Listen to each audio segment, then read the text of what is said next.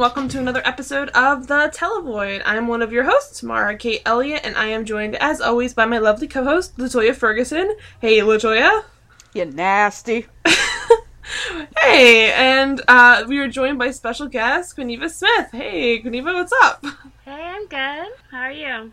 Good.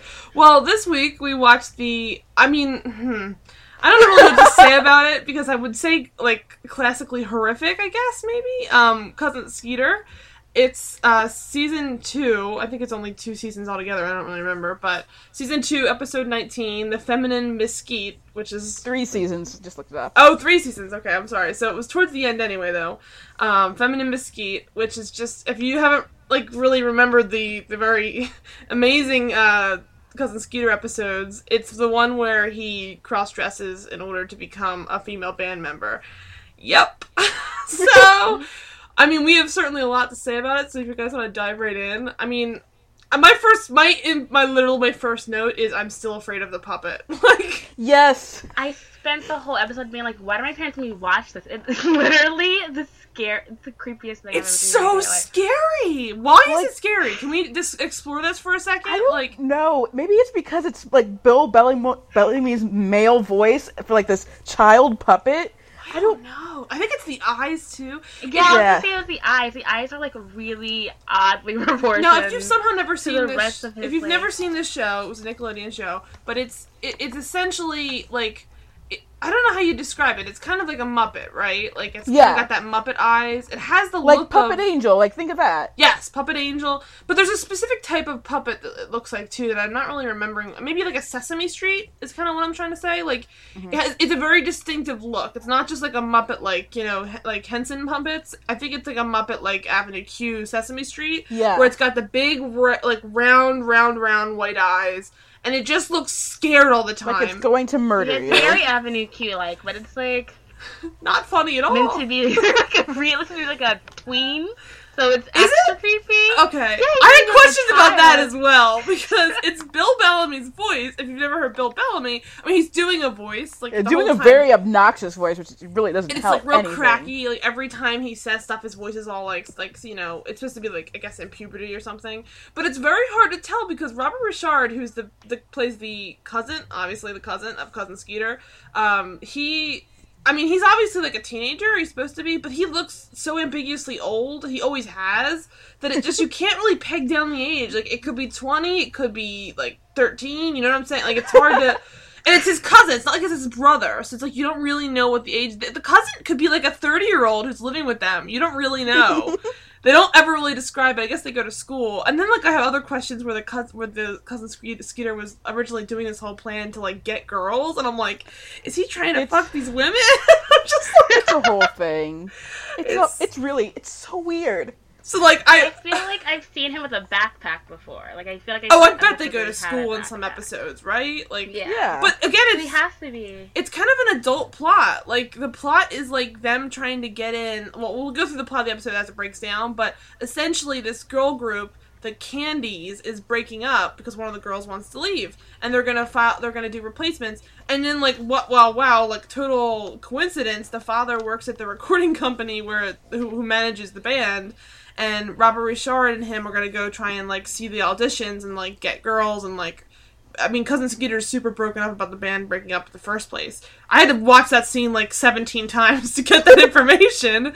There is so much going on in that one scene alone. the whole the editing style in this show is so frenetic that like at any given moment like there's a new scene and a whole new subject every like 17 seconds. And, I, and i'm not trying to say like it's cutting from things to things quickly. I mean it does that but it's like jumping from like a whole new motivation every 17 seconds because he starts off like upset that the candies are breaking up. He's like their number one fan. Then it becomes about him trying to get girls. Then it becomes about him trying to write a song. And then it becomes about him staying in the it's just like it can't make up its mind. It's also weird that it's a single camera comedy with a, a, a, laugh, laugh track, track. on Nickelodeon. They didn't know. I bet you that. I bet the dailies were coming back, and it was terrifying. And they're like, "We need to add something to let people know this is a it's, comedy." it's okay, kids. It's Like, okay you should because I laugh. did, I felt like honestly, especially for a kid show, like the jokes were perfectly fine. It wasn't like they were bombing or anything like that. You didn't need to add that laugh track. Or it should just have been like multicam or something. Like pick one. But I guess as a puppet, you can't really do multicam. Scaring live children. Yeah, no. But like, I mean, you could say like obviously like a Sesame Street's probably I don't know is Mm-hmm. that single cam? I guess it would be. But like in the in the bigger picture here, it just didn't have the feel of a show with a laugh track. Like it felt very unnatural. Yeah. So that part that was very that was much part of it because when you're watching a show like that, it has a laugh track and it doesn't really make sense. It's kind of like How I Met Your Mother or something where you're like, this show doesn't feel like it should have a laugh track. Like it doesn't feel right. Although it's obviously multicam in that sense, but like this felt like it really did feel like it was someone It like was tacked threatening on. us. Yeah, tagged on, and it felt like a threat. you you will laugh. you will laugh at this. And it, it, I mean, I could. And then my next, my honestly, my first note was I'm so afraid of the puppet. My second note is I was like a minute and a half into it. I had had to watch it like six times because he's hysterical in the beginning, and he has already a very crackly voice. Like he's trying to be like that prepubescent voice, which Bill Bellamy has such a deep, like husky voice. It doesn't really track. So you couldn't understand what he was saying. He was so broken up. It's just like, "Ah, ah, ah, ah, ah, ah, broke up, ah, ah, ah, ah," and it's like you can't even understand what he's saying and I had to listen to it again and again. And then by like the third or fourth rewatch of that, I'm like, I'm considering pretending I watched this episode and not actually watching it. I'm like, would they know? I'm like, but then I, I, I stuck it out for five minutes. I'm like, you guys would know. I would not be devastated in the way that you need to be after watching this. But so, ascend, like the beginning scene starts off. They're all in the living room of his dad's of the uh, Robert Richard's house. I guess I don't know the premise of the show. It's just his cousin. he moved like he moved from Atlanta to live with Robert Richard and that whole Is family. it like LA, I guess, or uh, New York. New York? Okay, so it's definitely like a big city feel where, and then again, it's probably supposed to be in high school, but it feels to me almost like they're adults. Like you don't, they don't treat the kids like kids at all. They treat the kids like people who weren't invited, but not like they're children. Like the parents are talking. Well, I the mean, they grew up like you know they went to the school of hard knocks basically. yeah, they live with cousin Skeeter for five minutes. that, that ages anyone up like twenty years. But um, so uh, a British. Uh, this must be MTV, right? That was MTV. I News? assumed it was MTV, and I assumed that was downtown Julie Brown. Okay, so well, she had like a British accent. I don't remember her having a British accent. I guess she does, Yeah, right? uh, yeah, she was British. Okay, so that doesn't make sense. Whatever. But uh, so uh, Julie Brown or whoever was on the MTV News at the time breaks into the the uh, whatever they're watching and tells everybody the candies are breaking up. Skeeter is devastated because apparently he's their favorite. He's their biggest fan. And then uh, they decide that they want to um, get the band back together. Like he doesn't want them to break up. Or at least be there. Like at first, he wants them to get back together, and then they throw that out the window immediately. And then it becomes about, well, I hope they find a great replacement. Oh, I hope we should go see them do that. So they, just, and then they're talking to the father. Goes. It honestly just goes through so many emotions. I know that's what I'm saying. moment at a time. it's like got a multiple personality kind of show. It's bizarre, and so it's hard to follow in general, especially because there's a puppet there that's very scary, and it's like my, my brain didn't want to focus on the plot. It was like getting scared all the time. So they talk to the father about whether or not he's willing to bribe another, either to the bribe the one girl to stay in the group, and he's like, nope, we're just gonna. She's irreplaceable. he, he's already tried. He's yeah, he's already to tried, that, her. which is just like stupid. But then uh, he's like, I'm actually, and the father is um, I don't remember his name. The dad Ron- from That's So Raven. That, Yeah, that's Cory's my, dad. That's what Cory I in the wrote in the beginning. and then Why so would you say Cory in the house? Yes, both of Get out them. Well, he And Cory in stayed. He stayed. I don't think anybody else. Did anybody else make it to the Cory in the house? Raven's mom don't think so. disappeared. Okay, so I think it was just that's why I'm saying like it's such a weird, but I think it's Rondell something. But like he's a very like you you know who this guy is. He's Ra- they- Raven's dad, obviously. Um, and Robert Richard we mentioned, and then um while they're having this discussion, uh, Meagan Good shows up. I Oh my god. I don't know what to say about Meagan Good in this show. I don't know what she was doing, but She she's was doing so many things. so she shows up in like this ridiculous, like clearly like late '90s outfit, which is amazing. At first, I thought What? like this episode is again a- another time capsule of the time the style i feel i felt like i was watching a puffy vi- video for like the entire episode right, and she like takes off a jacket, and it looks like she still has on another jacket. and I had to like stare at it. I'm like, oh no, it's like a power suit. It kind of looks like you know, um, I don't even know how to say it. Like a, uh, not I wouldn't say MC Hammer because he's a guy, but it had that very like um.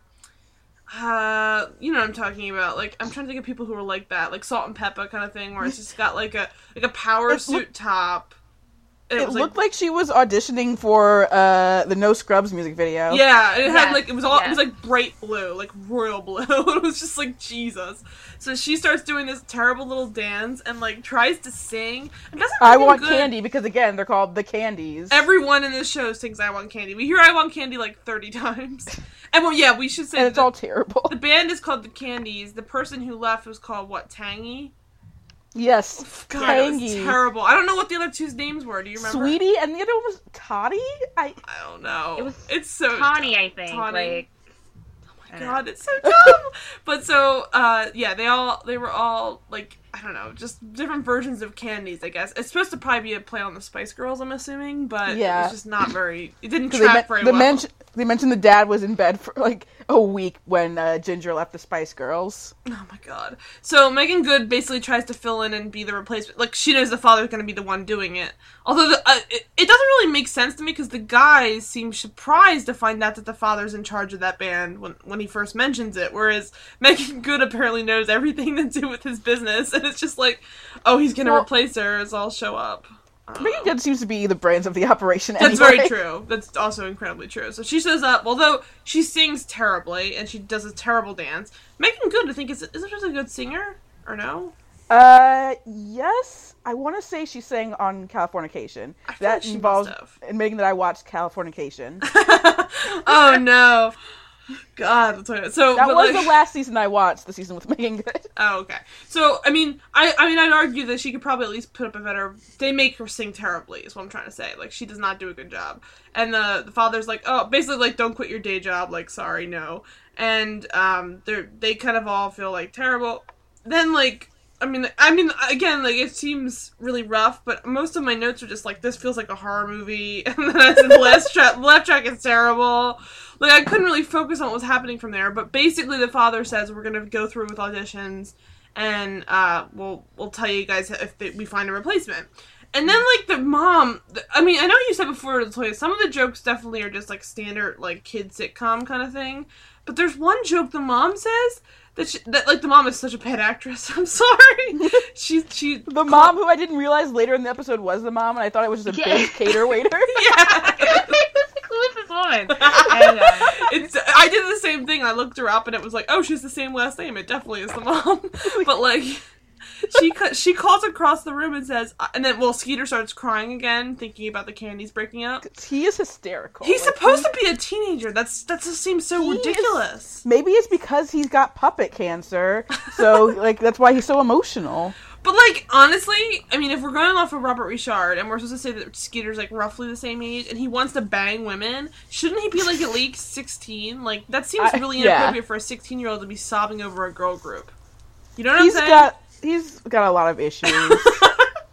oh my god. So then the mom, again, after he starts crying again, she calls across in like the most tone deaf, terrible acting read I've ever heard. I'm so sorry, but it's true. She said, I fell for that the first time Michael Jordan retired.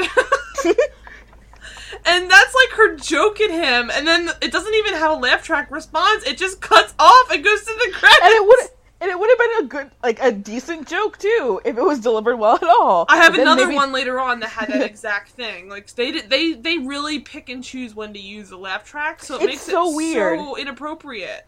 It's you should just throw the laugh track under everything. I mean, it would feel stupid, but at least it would be more less unsettling to hear silence after some jokes. Exactly. if if they're not going to insult people's intelligence like with the rest of the show, then why why do they need a laugh track? Honestly. Feel like, yeah. But then we get to the theme song, which is I said clearly the best part of the show for sure. I I think when I was younger, I would watch whatever came on before this. Do you guys remember what it would be? No. I don't. I do not. I don't remember what it would be. I think it was probably like Shelby Woo or like maybe Allen Strange or something, and this would come on after, and Mm-hmm. it would just like you know how like when you're watching blocks of TV when you're younger, it just sort of Yeah. became. It's not like nowadays where you could just keep looking around. Like you would just forget, and then it would tr- it would move into the next show, and like I vividly remember like. I think sometimes I would watch this show up until the credits, listen to the song, The and then turn it the off part of the show. and then turn it off. I would just turn the show off because first he's scary, but this the credits are amazing. The song, if you don't even listen to lyrics, the lyrics are pretty bad. But it's really I don't care about heard cousin Skeeter Stilo. oh my god, it is so good. and it just feels like so like nice. And like you're saying, also like Puff Daddy video, it is like. Mhm. And then we're making sure we're saying Puff Daddy on purpose because this is when he was Puff Daddy, Yes. and it's Yes. just very distinctive. Like they have on the blackout goggles and like even like a little Missy Elliott vibe, and they're like it's just like a mm-hmm. light across like a, them like dancing in puffy suits practically. It's just it's it's classic. That's the best part of the show. and I was like, yeah, I'm digging it. And I'm like, let this last longer. And it was a really long intro. It's like a, I think It's probably like a minute long. almost like 45 seconds or so in credits. It's crazy.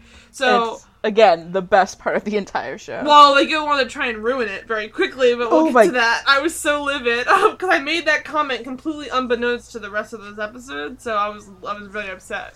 But um, so anyway, so that happens. Then we get another. The reason I brought the laugh track before is that we get another joke where he says, and that well, they're they're making fun of it, and then uh, they're making fun of Skeeter's wanting to go and like like spy on the girl groups auditions, and um, I'm gonna go do that. And then someone, I think it's either Richard or, or or Meagan Good, is like, and you didn't invite us, and then she's and he's like, that's why I didn't tell you. It was clearly a joke, and there's no laugh track after it. It just falls flat, and it's just like. To me, that's just poor editing. Like someone forgot to put in a laugh track, right? they realized it wasn't funny. It's like now that there is a, like a laugh track, I expect a laugh track. Right? Like it's not appropriate, but at least you should use it when it's needed because it really seems very like he made like she's she basically says to him like and really you didn't invite me? Or he's and she's like Skeeter you shouldn't do that. You're not invited. It's not for it's not for kids or whatever. And he's like that's why I didn't tell you so that's supposed to be mean are we supposed to take that as being mean It's bullying. There's no laugh track for bullying. it's so unnerving. no laugh track for bullying.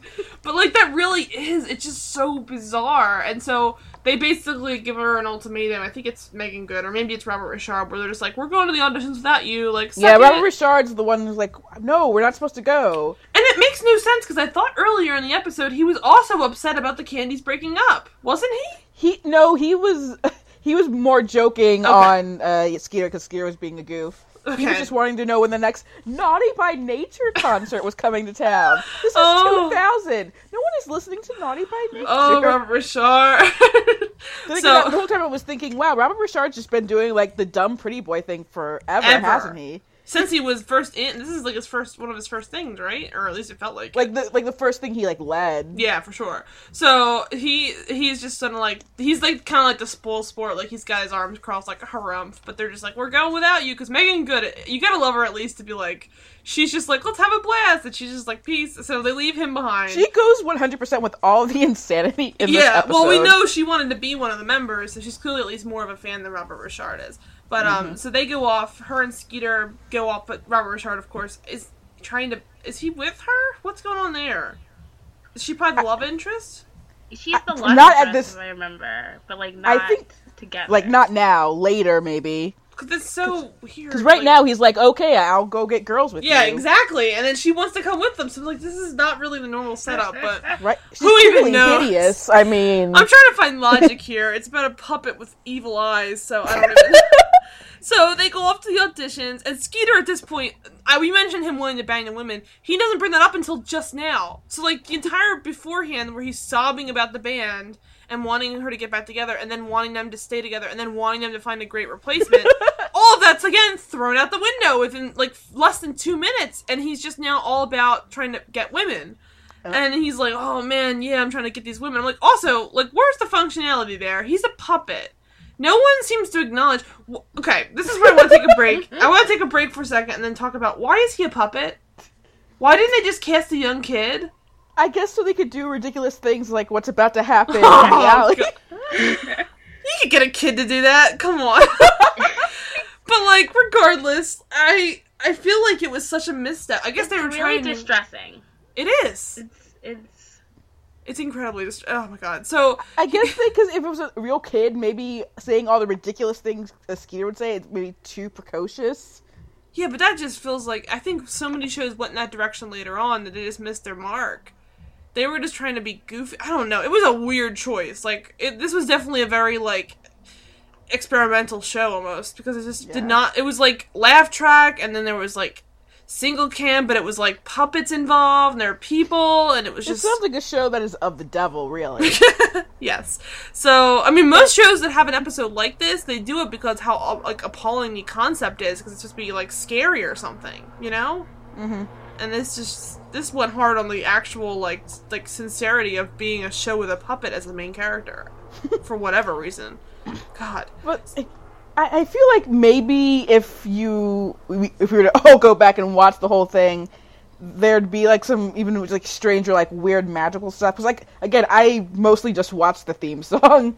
I was like, this agree. is- I This is, horrifying. I, there must be something like at least like ongoing. I don't know. So anyway, so that that goes on. He's now fully on board with trying to bang women again. That is that isn't that weird, you guys? That he's just like a puppet and no one acknowledges how weird it is. He's he he's a to- horny puppet. It's just He's a horny child puppet. It's just not appropriate. It's, it's Oh, I was just reading the Wikipedia. It says something like Skeeter is also friends with several notable celebrities, including Michael Jordan, MC Lyte, whose life he apparently saved, and Dennis Rodman. What is this Well, show? I remember Rodman- his friendship with Dennis Rodman. I Rodman checks out. That distinctly makes remember sense. that, which is really upsetting to me. But I I feel like that totally makes sense, right? that Like happening. hmm I feel like him and Dennis Rodman, at least if you're trying to picture the kind of puppet he is, that really tracks. Yeah, Like, they work together. They work well Yeah. together. Yeah, and so um, th- I, I get it. it's just really creepy to picture him trying to like kiss women and stuff because again, it's a puppet. Like it's really creepy. Ugh. Oh god, So- that puppet mouth. oh god, so, and he's not like like a puppet like. There's some kind of weird joking like temporary. This is like a person who's like lived and died as a puppet, so it's just not really appropriate for him to be like scamming on women. There should be a joking like puppet women out there or something, you know? Like There that is apparently Oh, there there's a puppet is. woman later in the series. that's I mean like as soon as I say it now I'm kind of like terrified of that as well. But at least Now I'm going to read about her. God, Nicole, vo- voiced by Tisha Campbell, a oh female Oh puppet God. character. Nicole has more class and manners than Skeeter. She first appeared as a new student So in the some. second season's television movie New Kids on the Planet. Nicole quickly became friends with Nina, and they are like sisters. She's depicted as tough, once wanting to join the high school football team, and threatening to hurt the school bully if he hurt Skeeter. This sounds horrifying. That is horrifying, and it doesn't really make sense because it's not like Skeeter is like super. I guess you could say he's really untough because he's the crying, but like Skeeter also plays up the macho ness. I mean, this is not the episode to really pick because he becomes a woman at one point, so he's not really playing up macho ness there. Mm-hmm. But like for a lot of it, from what I remember, he's very like. I mean, he's friends with Dennis Rodman. It's very like like oh yeah, like I'm cool and hip and like tough. Like I don't think that really makes sense for her he to be. He thinks he's an alpha male. Yeah, and he's just that's just not really matching up with. I mean, I guess that's to say that some people aren't always opposites when they attract, but whatever. But um, so anyway, so in this scene, he's now all on board with the trying to get women. It's still puppet, so it doesn't make any sense. Then they're like really like interested in sneaking in to see the candies.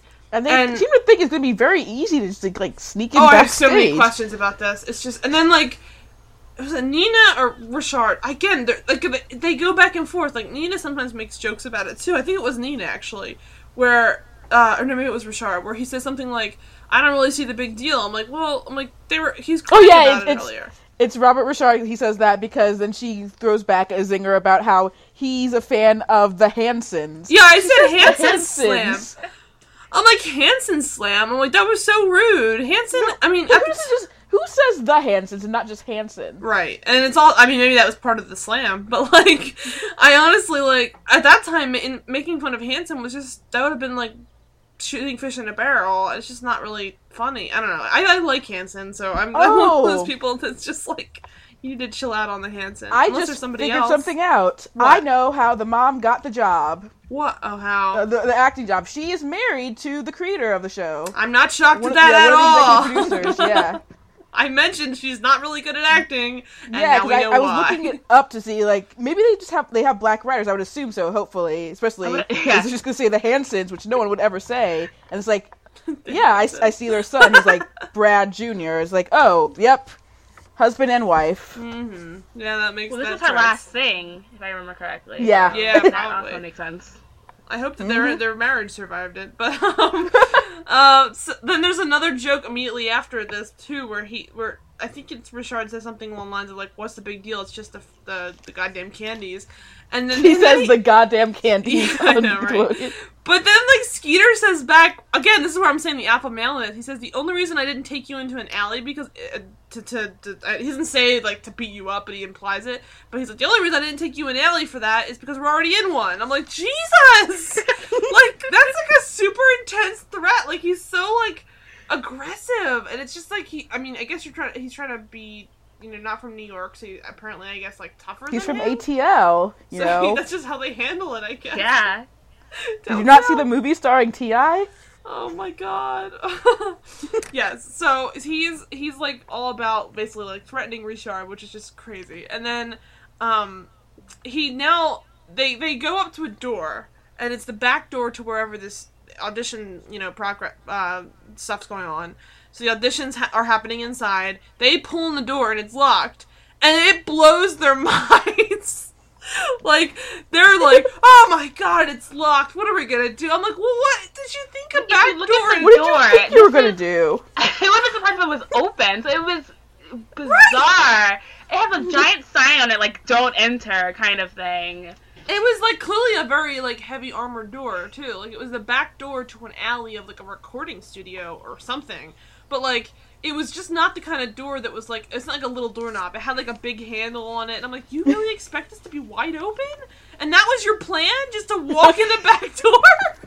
That's not a plan. That's not a plan at all. It's just walking in the back door, and their spirits are so crushed when the door is locked. Was It's it meaningless? It's just not our day. Like, no Yeah. shit. it's not our day because the door isn't unlocked for you. What else uh, happened to them that it's not their day? I mean, there are so many ways to go about this. Their father, their father is the recording studio's like executive. Like he should, they should have so many other like ways to get in. Instead, they just decided to just walk in the back door. It doesn't. It does not make sense at all. they didn't try to like make copies of keys or like do a Mission Impossible type Or, thing. like Just stow away in the car, or I don't know, something, or follow him to work, and then like grab a door before he closes it. There's like all these stupid, like goofy things that would have made so much more sense than irrelevant to my. It, the father being in the executive situation there was almost irrelevant to the entire situation, and it should not be. It should be the main focus. It could have just been a friend who was the executive. The dad didn't need to do anything. You, it could have been like some any random person. They could have been someone they've never met before. They would have tried the same thing. They would have just walked up and tried to walk in the back door.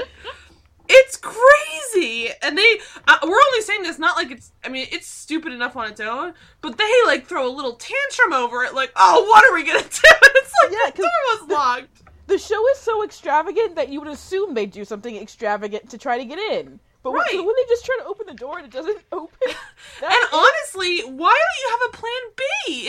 like that, the door being locked should not be a guarantee. It's not like the father says something like leading, like, "Well, we always use the back door open because, like, like my uh, whatever the guy, the other executive likes to smoke. Like my my guy likes to smoke. That would have made more sense. Like if there had been some kind, but like, obviously can't smoke on a kid show, but like Well, like deliveries or something. Something. Yeah like we're gonna get deliveries of like new something. There could have been so many like random things that would have taken the same amount of time but um uh so after they can't get in the door he decides to i guess the reason why he couldn't get in the door is they wanted to show off their awesome ninja move puppeteering skills and it's a really disturbing image where the puppet is being he he propels himself as a Rube Goldberg type machine, which he says like the real way to get up there is to do. I, do you guys remember what the actual thing was? No, it's the most complicated thing. It involves a television and a cord, Cord of television. and it also involves being a puppet. That's integral. Yes.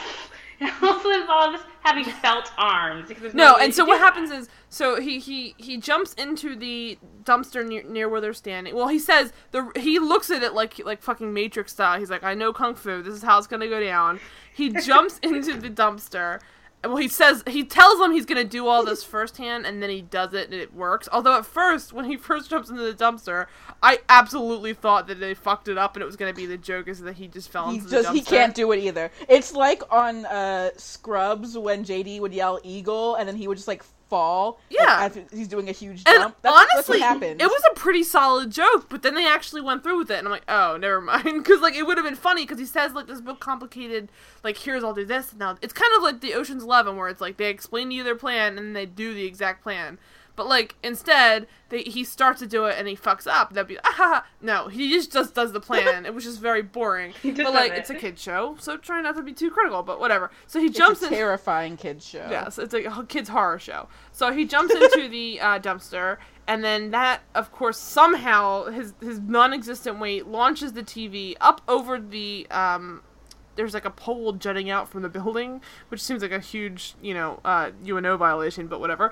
Um, so they throw the TV over there. He holds onto the cord. It leverages him up over to grab onto the the sticking out uh, pipe thing, and he then wraps around wildly at a 360 in order to get some like momentum and then jump over to the window. But while he's doing that, like he's again made of felt, and it's not a huge show, not a huge budget. It's a very thin felt, which I guess maybe all Muppets have. But when he's being pulled like that, which is just the, the equivalent of like picturing a Muppet basically I think just stapled to a pipe and then whipping him in a 360 to make it give the appearance of doing the bars in a gymnasium kind of thing. Stapled to a pipe. Well, it kind of is, and it looks like really disturbing because it, it looks it takes away all the element of realism. Not that there's very much realism there, which is a puppet, but like at Where was the he's- realism realism to you well, before? when you're a puppet and you're like walking around, you do the little like you know like you you're bumping along. Like this is just like oh, it Oh, yeah, looks you know, like when you're a someone.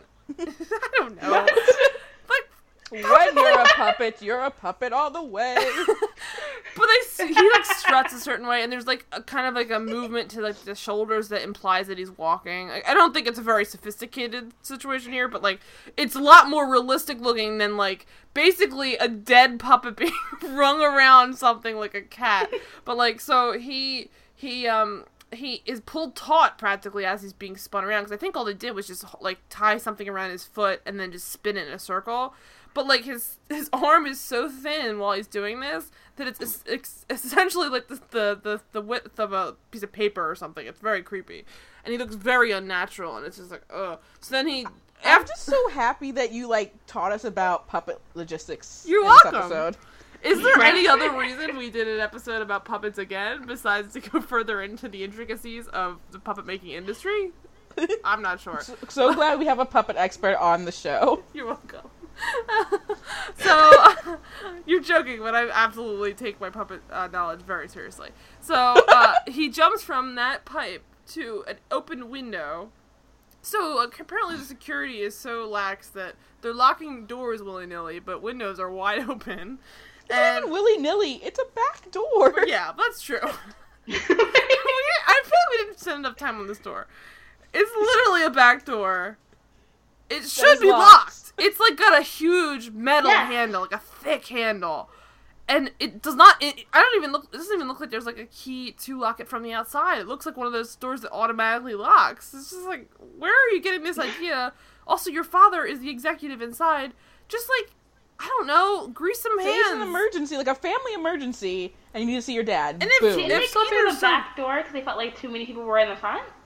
Like, That would- like, no. like, like the If you're telling me that was go to the the front reason- door, wasn't it?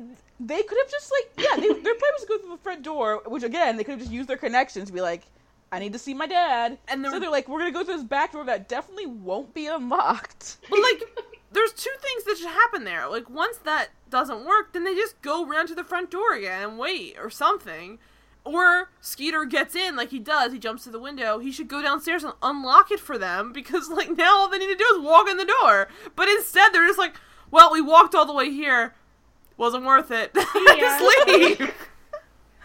And it's like obviously Skeeter was the one most interested in the band, but I, up until that point, I I mean I certainly thought Meagan Good was into it. She certainly seemed to be you know game for this whole situation, but she just like turns on her heel and walks away without question. It was just She seemed Bizarre. bizarre. really Charlie invested. Brown Seemed like music. she wanted to be in the band. Yeah, but I don't know why she gave up so easily. Way to give them your dream. Yeah, she also and honestly, again, that's another easy way in. The people that were auditioning, we'll get to that in a second. The people that were auditioning are garbage. She could easily blend in as just another piece of garbage to throw on the heap. I mean, it's like uh, it is baffling to me that this show.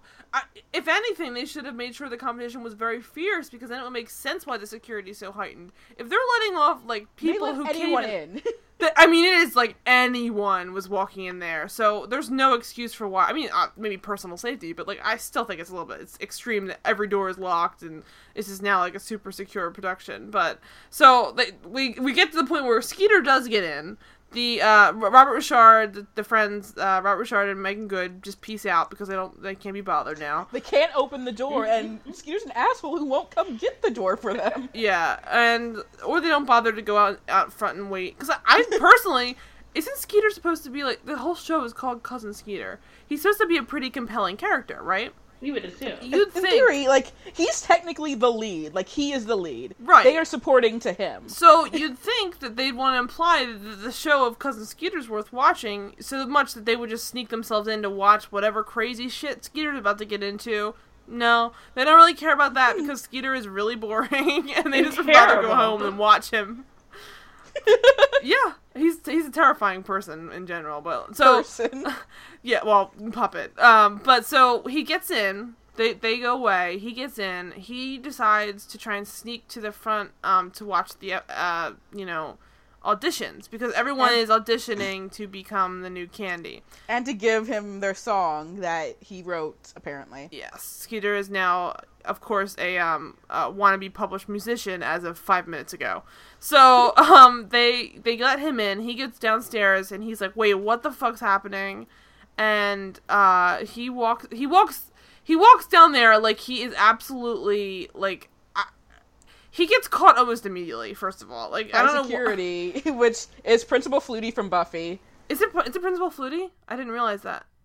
He's like a really weird like he's a really weird security guard because he seems like super invested in like the security for Candy. So maybe he's like is he like their personal guard or something? He's like a weird security guard because like he's not anywhere where you would need the security guard to be. Like He's, he's, in the like, back. a, a random area. the back entrance of the locked door. And when Right. we're saying Second backstage, like he's like there's like the stage where they're auditioning. It's a standard. Anyone who's seen anything, if you've ever seen like fucking goddamn Save the Last Dance or anything, like it is just like a standard auditorium where they have we have um uh, Mr. Simone, Raven-Symoné's dad, and uh, Tommy Davidson are sitting there listening to these auditions, and uh, Skeeter has I, I mean the logistics of the room itself. I guess he came in a window upstairs and then got downstairs, and then the downstairs led le- leads directly to behind the stage, and like behind the stage means behind the stage. Like there is like dr- like curtains and it's all dark and it's got a bunch of like props and stuff, and he's like running around like whoa I don't want to get caught. So as the auditions are going on, l- probably 20 feet from where this is happening, and no one hears it. No one hears them like scream. I think the security guard like yells at him and stuff, and none of that interrupt. I guess because their their ears are bleeding from like all the terrible, terrible auditions singing "I Want Candy," the Yeah. only song they could get the rights to, apparently. It- that is the only song they sing again and again and And again. they don't get far. And it's terrible. It's never good. But the one girl, we it opens on a girl singing, and when I, we say they had like garbage performing, we're not even judging people who were like you know kind of annoying or like you know have a slightly awkward voice or it's like a it doesn't really match the song. These are people who are like. I want candy, and it's like terrible. It's like it actually like people who hurts to should not be to. auditioning at all. They should not have made it to the audition. Oh, absolutely. They should have been. They should have been kicked out like instantaneously. It's like if they were all like the crappy auditions from American Idol. That's who's Yeah. auditioning. No yeah, one good. and it's Like hitting every pitch kind of nonsense. Yeah, and Yeah. then I guess you're supposed to be like, well, this sounds uh, what what sounded like a very like prestigious like thing to sneak into suddenly becomes like a joke, and it's just like well, that just like took all the wind out of their sails. But regardless, Skeeter's still interested in trying to see these auditions because even though he has ears, he just doesn't feel like you know jumping out to, to the window again. Uh, so he he runs into a I guess a broom closet. I guess it is. Yes. it's definitely like, like, a- the janitor's closet. a janitor's closet, which again makes no sense because he comes out wearing a full drag costume, and I mean, when we're the drag is so upsetting because I don't, I have no problem if you want to dress in drag. This is the kind of like puppetry though that's a little bit. I mean, it was already a scary puppet because his eyes are so wide and and He's like going to serial soul. kill you. yeah. But then they also add like a wig and this like creepy like already made up mouth that looks like yeah, very plump like lips with They look like on. those types of lips you can eat, like those fake lips where you used to be able to like stick them in your mouth and they were just Mhm. fake candy lips. It's like that, or again, I, I mean, it looks sort of to me like the the the the, the female gremlin from Gremlins, Gremlins Two, the new batch. But uh, so like it's a very creepy looking um uh version of Skeeter, and he introduces himself once he stumbles out of the back room where he somehow mm-hmm. gets like a dress. A wig. yeah, where is all that? Like, what is the janitor doing? And is the janitor a puppet? is the janitor is the janitor also a cross-dressing puppet so would the janitor do, i mean did they ever actually tell you who the third member of the candies is? Because i bet you the janitor is secretly the third member of candies and that's why he's leaving. He's had enough with it. It and was like, yeah, she's going off to act, but really, it's like him, just like he can't keep the charade up anymore. yeah that's, that's what we learn it's a hard life to live so or, i mean i guess it is although there's really no there's no nah we'll get to that but whatever. It's definitely something that's debatable. So she uh she Skisha comes out of the room now. Uh, well, she introduces herself to the audience. She stumbles out of the room, comes stumbling directly onto do. stage, and like starts uh, kind of interrupting. And, and before that, like the, we should, I mentioned previously that, that uh, Mr. Simone and Tommy Davidson are the people who are you know the judges or people, the record executives choosing the new one. Yeah. And Tommy Davidson is like a really bizarre character because he's just like the one girl is a terrible singer. That's for sure. They don't make any buts about that. That's very clear. She can't handle even like a basic tune. But like he says to them, he says to uh, Raven-Symoné's dad, he says, Raven-Symoné's dad is just like, "Thank you very much. That's enough," basically. And it's I think a very like standard line for pretty much any kind of show where they're trying to cut off someone who's not gonna be you know moved to the next round.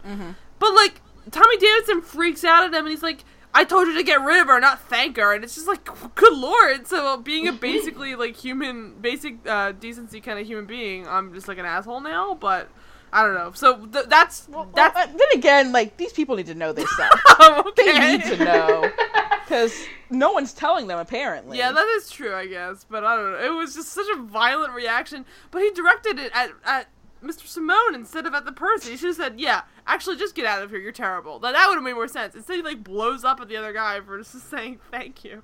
But uh, there's still a polite way. You can say thank you, but I think you need to work on your. So I don't know. But it was just he just was like, no, you have to be mean to everybody because that's what it's like to be a record executive. I'm just this money grubbing weirdo, and he's kind of like a really compared to Mr. Simone, he's a very violent personality, which I mean comes into play later on where he's just kind of like a wild card. He's amazing. He, he's amazing. He's great. He's definitely probably one of the best parts of this episode. But it's I was so surprised to see Tommy Davidson was actually like in the show all of a sudden. It's like this is I wonder where this is gonna go, and it exceeded my Oh. expectations. we'll get to the we'll get to the concert scene. He was amazing. So uh, again, like I didn't think the public could get more traumatizing. It does. It's now Skeisha, and she she says like, "Hello, I'm Skeisha." Well, at first she says, "Hi, I'm I'm um Ski Isha." Like it's not even like a sophisticated. You could have probably come up with another ver- What's another version of Skeeter? Is there some like female version? Maybe not. That's kind of a weird name. Is Skeeter a nickname for something? I don't know. I mean, like, on- like, on- what else do you name a puppet? on Doug, Skeeter is like it was a nickname for mosquito. Mosquito Valentine. This is Oh, true. I forgot about that. It was. It was. I don't know. I part of me just honestly I wouldn't be surprised if they only chose the name Skeeter because they wanted to get like something secretly dirty as the name for the character. yeah. True. We yeah, I would not be surprised at all considering Yeah. just how bizarre this show is. Yeah, it really is. It's a very weird show, and I think, well, I, I think the name Skeisha obviously it's just like a, it's so lazy. It's just this add an ia uh, ia to the end of it, but like, so they just, it's just Skeisha. She's Skeisha now, and um, she starts singing "I Want Candy." And thus begins one of the most traumatizing moments of my life, watching Bill Bellamy try and sound like a woman for almost a minute. He's he's sounding like Skeeter trying to sound like a woman. It is upsetting, like s- the capital U upsetting. It's, it's very It- disturbing. it's- very disturbing. and it's it's the kind of singing where it's not like um I'll drop it here if you want to listen to it, but like If it you is want to. yeah if you, if you uh, well you can mute yourself for five seconds otherwise you're, you're already listening to it so enjoy but um so it is it is He's so fine, he can't be beat. He's got everything I desire. Says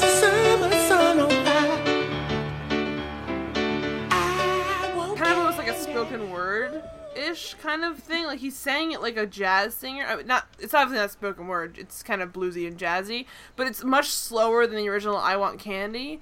So it just it makes it actually all feel very disturbing. Like it's almost like what you'd hear in a David Lynch movie. Is like that exact This whole sound, sh- show feels like a David Lynch movie. right? And if you In the worst way possible. Honest to God, if you played like un- unannounced, if I walked into a room and they were playing Bill Bellamy as Skeeter singing like a woman the song "I Want Candy," I would like look for a knife. Like that would feel like something's about to go down, just because that's a scary. Like it just doesn't sound right. It just sounds threatening, like from the get go. And so as he's singing this, the two girls from the the remaining members of the Candies, I don't. Do you remember their names? One of which is, uh, well, they were Tangy, and the other one was, I don't remember. Oh no. Oh, wait, no, uh, Sweetie and Toddy? Were Yes, was the Todd. Yeah, yeah. Yes. Uh, Tangy's Tangy's the the one one left. Yeah. Yeah, and one of them is The Christina janitor. Milian. baby Christina Yes. Milian. Yes. Yeah, And I still don't know who the other one is. I don't think anyone does.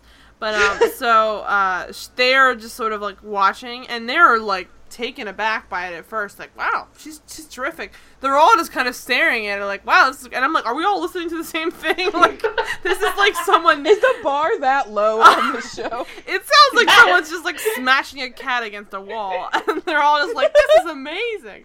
And so, uh, based on the reaction, Skisha really like really tests her tests her limit, and she pulls out. Oh, I, I'm saying she. I guess we're using the pronoun now, but she pulls out a um uh uh her own original song, which she mentioned earlier as something she wanted to get to the girls, but now she's just gonna sing it for everybody in front of the a whole audience. Which means, which means again, Skeeter can write like sheet music. Yeah, Apparently. he hands over Yeah. sheet music to the pianist Like that's there. intense sheet music. And it's just like, and it said like something like "keep up" or something. And then he says to the girls, like, "I hope you don't mind. Um, I hope you uh sisters don't mind a brother, uh, another sister or something like um trying to do it for herself." And like, which I mean, for one thing, it's supposed to be a joke, like, "Ha, I couldn't say brothers by accident, or say brother by accident." But also, it becomes this thing because I don't think that's even that much attitude. I don't think I think it's just being polite. Actually, I think the attitude is maybe singing this song because it's like their own prepared song. But for the most part, uh, Skisha's only kind of just being a little bit like, "Wow, she's actually gonna sing her song. That's pretty ballsy." I guess that's, or maybe they should just be shut down. Regardless, the two girls then become no, that's like, actually pretty ovary It's not very ballsy, Mora. oh. Thank I you. apologize. I Thank you, apologize Mara. Really, right? thank you, Mara. Uh, so that was a Mara joke. Um, so uh, Miss, they say to her, they say to her, Miss Thing has way too much attitude for that scrawny behind, and they become like her biggest like enemy then for a second, which is just. right? But literally for just a second. But they loved her a second before, and they kind of love her a second afterwards. It's just like Yeah, they're all they're all just into it. Like they just literally wanted no someone to. second They just wanted someone to sass, I guess. That was It's like just- they have Andre's bipolar disorder from Empire. Yeah. That's what's happening. Yeah, and they couldn't help themselves from being a little bit snarky. I guess they maybe felt put out, but I guess it really does imply that this is very much a machine-based group where it's just the record executives are going to pick somebody and they're just going to have a new like you know bandmate. So it's kind of it kind of sucks for them because it's not really the greatest feeling. Like Yeah. I guess Doesn't even mean, they don't even need to be there, honestly. yeah, but okay. So this is all prelude to. I mean, obviously beforehand that was traumatizing, but then it becomes really upset. It, it it's sad actually because I the one thing we mentioned earlier that I love about the show is the theme song. So they decided to swap out uh, all of the pronouns for her, and then Skisha pre- uh, proceeds to sing the theme song pretty much line for line, and it is a depressing uh, waste of time. So, um, it, at one point, like she's she's literally saying like she changes it to like it's Keisha. It's She's she's singing the song that's basically about how Skeeter, Skeeter like in the song it's like Skeeter's the one for me, blah blah blah. Like we love Skeeter, but she so she's singing about Skeisha, which is herself, to the world. Like what? See, that's where you could have had the girl say, "Miss Thing has way too much attitude for that scrawny." she's literally man." singing about how she's so great and she has they just they she loves her own stilo. Oh my god! So she is like, she goes for it. She does. She like, she swings for the fences. She sings all about herself. She then we find out later on she gets the job. Like that's the end of that whole thing. It's not even anything. It's mind-boggling, and also no one. alert, she gets the job. Spoilers. And it, no one ever comments on the fact, like, what a coincidence that Skeesh is also a puppet. Like, how many other puppets do these people know? I guess the other member of the Candies was a puppet, so. Now I mean, we've like, decided apparently. yes, yes, we cracked that one. So they're just Well, a trying puppet to- with like hairy legs apparently as Yeah. well. So like Good lord. But, half uh. human, half so puppet. many- half so human, many half things. puppet now. So she um she gets the job. Then we later on get Robert Ri'chard, the only person not having her shit. Like throughout the entire episode, Robert Ri'chard is kind of just like, "This is stupid. We should Like, stop doing this." How, like if this is gonna keep going, I'm not going to participate at all. And he, fu- he he definitely fucks with uh, Skeisha a lot. Well, Skeisha slash Skeeter a lot. Like he's the one that I mean he knows both sides. I don't know why Meagan Good is so on board with this though, but we'll. I, I, mean, feel like Meagan Good might be a crazy person. Like I feel like that's the impression. That's the impression I get from like her first scene in this episode. She's actually like insane. she's a little tone deaf, and that maybe that applies to her sense of humor as well. But I don't know. But um, so uh, so Skeisha gets the job. Robert Ri'chard starts making fun of um Skeeter instantly because I mean, based on the description of how beautiful she is, based his father comes in, tells him how great she is, and then Robert Ri'chard's like, "Well, sounds like a mutt to me," which is just like, damn. and then he proceeds to woof in Skeeter's face, like. This show is strange. It has Robert Ri'chard woofing like a dog, like unironically just full speed whoop whoop whoop. It's just like weird.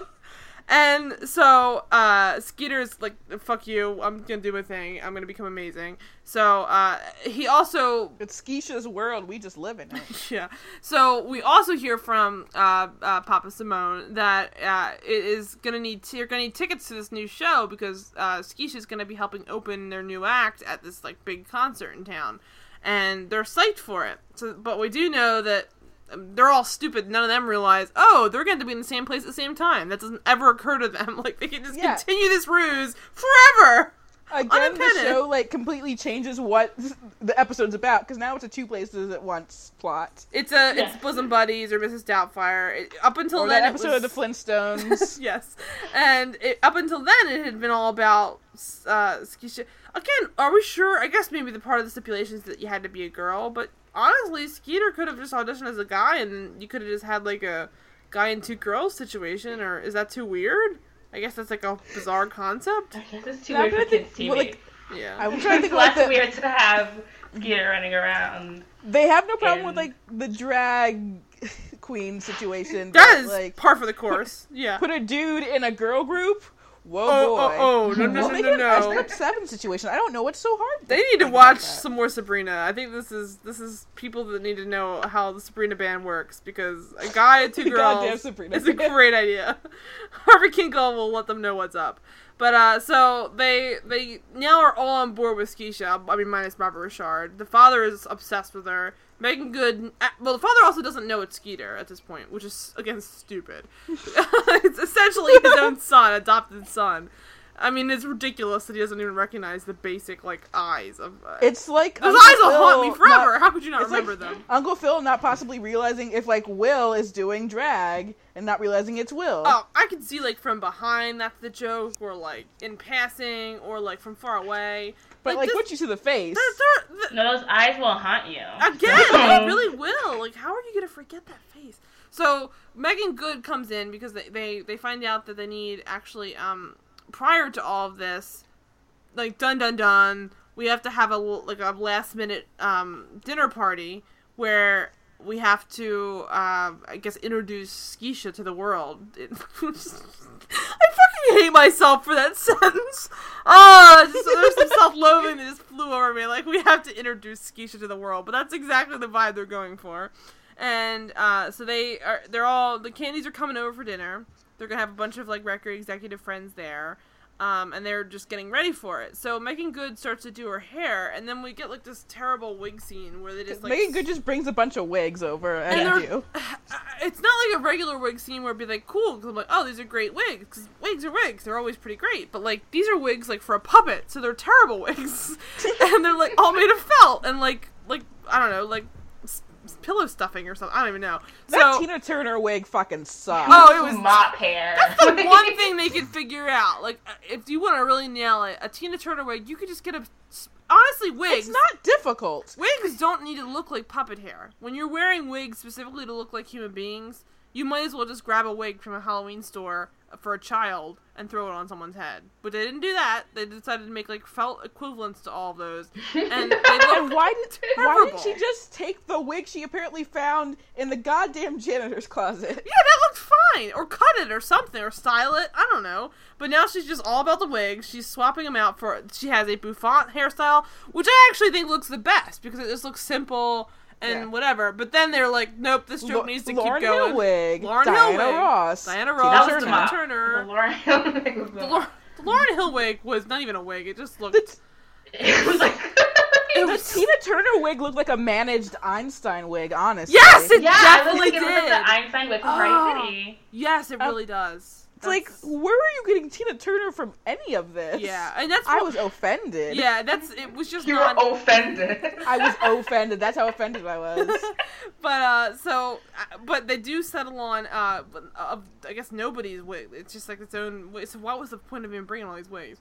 They settle on this ridiculous like bright blue wig, and it's not even like a blue wig where it's you know, it has this like short haircut. It looks ridiculous. It, it looks it stands out. So it just seems like you want to like not draw attention to how weird looking you are, but instead they're just like making her look as bizarre as possible, so that everyone's going to turn their heads anytime she even just goes to buy groceries or something.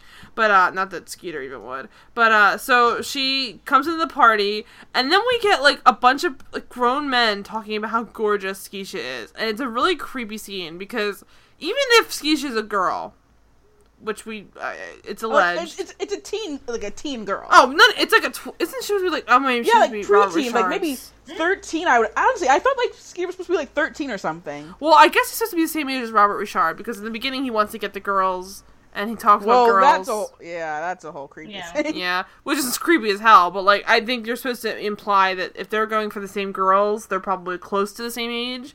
Or I guess otherwise, maybe he's gonna get all the young girl. Ew, God, I don't even know. But so he should get puppets regardless. But like, uh, so he it's probably uh, we could say anywhere from twelve to seventeen. Uh, Even 17 is too old, I think. But like, probably Let's, him, like let's put him like twelve to fifteen. 12 to 15 is probably good. So, regardless of that, too young for grown men to be saying, is she gorgeous or is she gorgeous? But Maybe this they is just are. like a scathing indictment of like the music industry. Sexism. They could have done that. Like, that would have been great, but they just did not. Like, they just, Considering all the stuff, the weird stuff that happens that we didn't seem to realize until we watched this in this show, they could have done that. We Yeah. wouldn't have noticed it as children, and it would have like really aged well probably then. yeah, honestly, it would have been a kind of interesting statement on, like, you know, how tough it is. To, uh, that's what a lot of those movies do, is if you have a guy in drag, it's usually like, man, being a woman is tough. That's the whole point. it's like, you have to deal with this whole other thing. It's like that that, is not episode of Boy Meets of this World. episode of television. That's the, if anything, Boy Meets, Boy Meets World took on the same topic with, Yeah. with Eric and um uh, Chick like me that episode. Chick Like Me with Eric and um, Matt Lawrence, and this is just not. It doesn't do it. it. It tries to go somewhat in that direction, and then just becomes this goofy. It's just not very good. So Skeisha is now uh, being lauded God, by. every time this word. I know. I. I hate myself a little more. So uh, every time Skeisha is being lauded by the um, men in the uh, group, she kind of just is like working the room. But like up until that point, Skeeter has been in the party. Uh, I'm mentioning Skeisha. It's her coming out party, but like it is also an excuse for Skeeter and Robert Ri'chard to talk up the girls from the Candies, Yeah, So- Skeeter's like hitting on the the candies aggressively. and they're Yeah, into it- it. They're real into it. They're Yeah. all like sitting around like having a good time. It is his bad boys uh, suits. When like, you're sitting music next to. Robert Richard, though, like what? Who are all these people fucking kidding? Why are they I mean, all? when you're a puppet sitting next to Robert got Richard. I know, but still, like I. But if you're sitting next to him, why are anybody looking in another direction besides Robert Ri'chard? That's kind of baffling. Well, but I mean, some, for some reason that happens. You have to remember, Vampire Diaries. Bonnie chose Jeremy over Robert Ri'chard, so well, that's just because right he couldn't get a good contract deal with Toya. Let's not get into but, uh, Oh my god! so uh so he is so he's like there having a good time with them but of course they're all asking where the hell Skeisha is and tommy davidson again shows his like crazy side where he's just like if she's not here in five minutes i'm like she's dropped from the entire record label which is just like a little bit much like it's like, so are you, exists. Mr. Simone? yeah they, they're living in new york there's some traffic like chillax but anyway so he he's like threatening to, to drop her and then of course now skeeter's getting the vibe like oh i'm reading the Well- room i gotta get out of here and switching over to skeisha Well, But- well, before all of this, actually, we have to address the fact that uh, the mom. Uh, of oh Robert my Richard god Is here, and we didn't realize it was the mom. I just thought it was a bitchy cater waiter. She's. Just... I had to when I wa- when she first comes up and starts talking to them. I'm like, I'm like I kind of vaguely remember her from watching the show. Like I, I Yeah. like, and she was acting like she knew them all. So I'm like, okay, this seems like either a very, very aggressive or the first, yeah, the first thing she does is like in in like the whole party scene is like grab an hors d'oeuvre away from like Mr. Simone. It's like, well, that's just rude. Yeah. you should be fired. It's like, oh Well, wait, or no, I she's his wife. And I also thought she might have been Tommy Davidson, Davidson's wife, or some someone Yes. else at the party. And so I went and actually looked her up because I'm like, she acts like she's like part of the cast. I'm like, let me see if she's like an assistant or like like the the coworker who's like gunning for his job. No, it's Blonde the wife. I was like, oh my god. well, it's the same last name, so I was like, Mm-hmm. oh, okay, I get you know. But And- um, She has no presence whatsoever. Less presence than a puppet. I- And looking it up, she is married to one of the executive producers, so it all makes sense. oh. I kind of feel sad, but I also really Don't, understand that. 'cause she hasn't, act, she hasn't acted a lot. since the show. Don't be sad at No, it, ex- it explains a lot because there's a vacancy in her expressions that just very much says that she's not really done a lot of acting, Like- probably before or since. But um, we saw her in the beginning of the episode. Didn't realize Yes. it was her, her again later in the episode. and even when she's talking, she's talking like someone.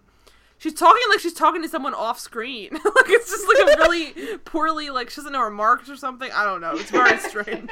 but um, I mean, uh, this poor lady. We're taking her to task. but she needs She's to not get never gonna hear this. Yeah. No one's gonna tell her about this, or are they? Oh my god. Um, so the uh, record executive then um, tries to interject once Skeisha gets there. After you know, obviously, is she gorgeous or is she gorgeous? Um, I thought he was gonna try and hit on her himself, and I was like, "This is next level," because these are like Yeah. grown men. They're like thirties, forties, Yeah. I think Yeah. at least. Um, My notes literally say, "Is Tommy Davidson gonna try to fuck Skeisha?" But even worse, well, maybe not even worse, just as worse. Um, he throws his son at Skeisha, and what is his son's name? It's like some absurd. It's like Johnny. uh, yeah, J- Jammy Jim Jameson Jr. Fucking hell. Oh, this show hates us. So I feel like watching this show is the equivalent of doing like heroin Commu- or something. Community service. that too. Those are usually not mu- mutually exclusive. So, uh, like this is the moment, like this scene, like the moment where I'm like, "Oh my god, this episode is Joanna Man." Like right down God, to Tommy it is. Davidson skeevy character. like oh no, he I was like waiting for him to ask Keisha if she wants some filet mignon or something. Oh like, god, I, I'm. It's ridiculous. God, and he What is this show? it, it's crazy. And so he he like his son gets pushed in front of Skeisha. He hands like flowers, and practically flowers and candies. I don't know if he gave her candies, but like flowers at least or something like that.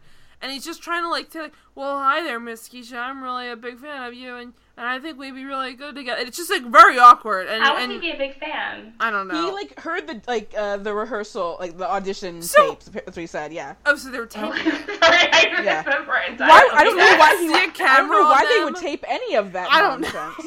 But also, where's the that. camera? Where's the camera? I don't see a camera there. I think it was I just saw no audio camera. taping, which is weird. He's like listening to a cassette of Skeisha. and, and- oh god I, but it, like it happens all within like three days. So it is a very quick span of time for him to become like obsessed. And he like looks at uh, he he meets her, and and the, everyone at the party kind of reacts to her as if they're all fangirls. And it's like this should be like them all testing the waters. Like who's this new bitch? No, it's all just like.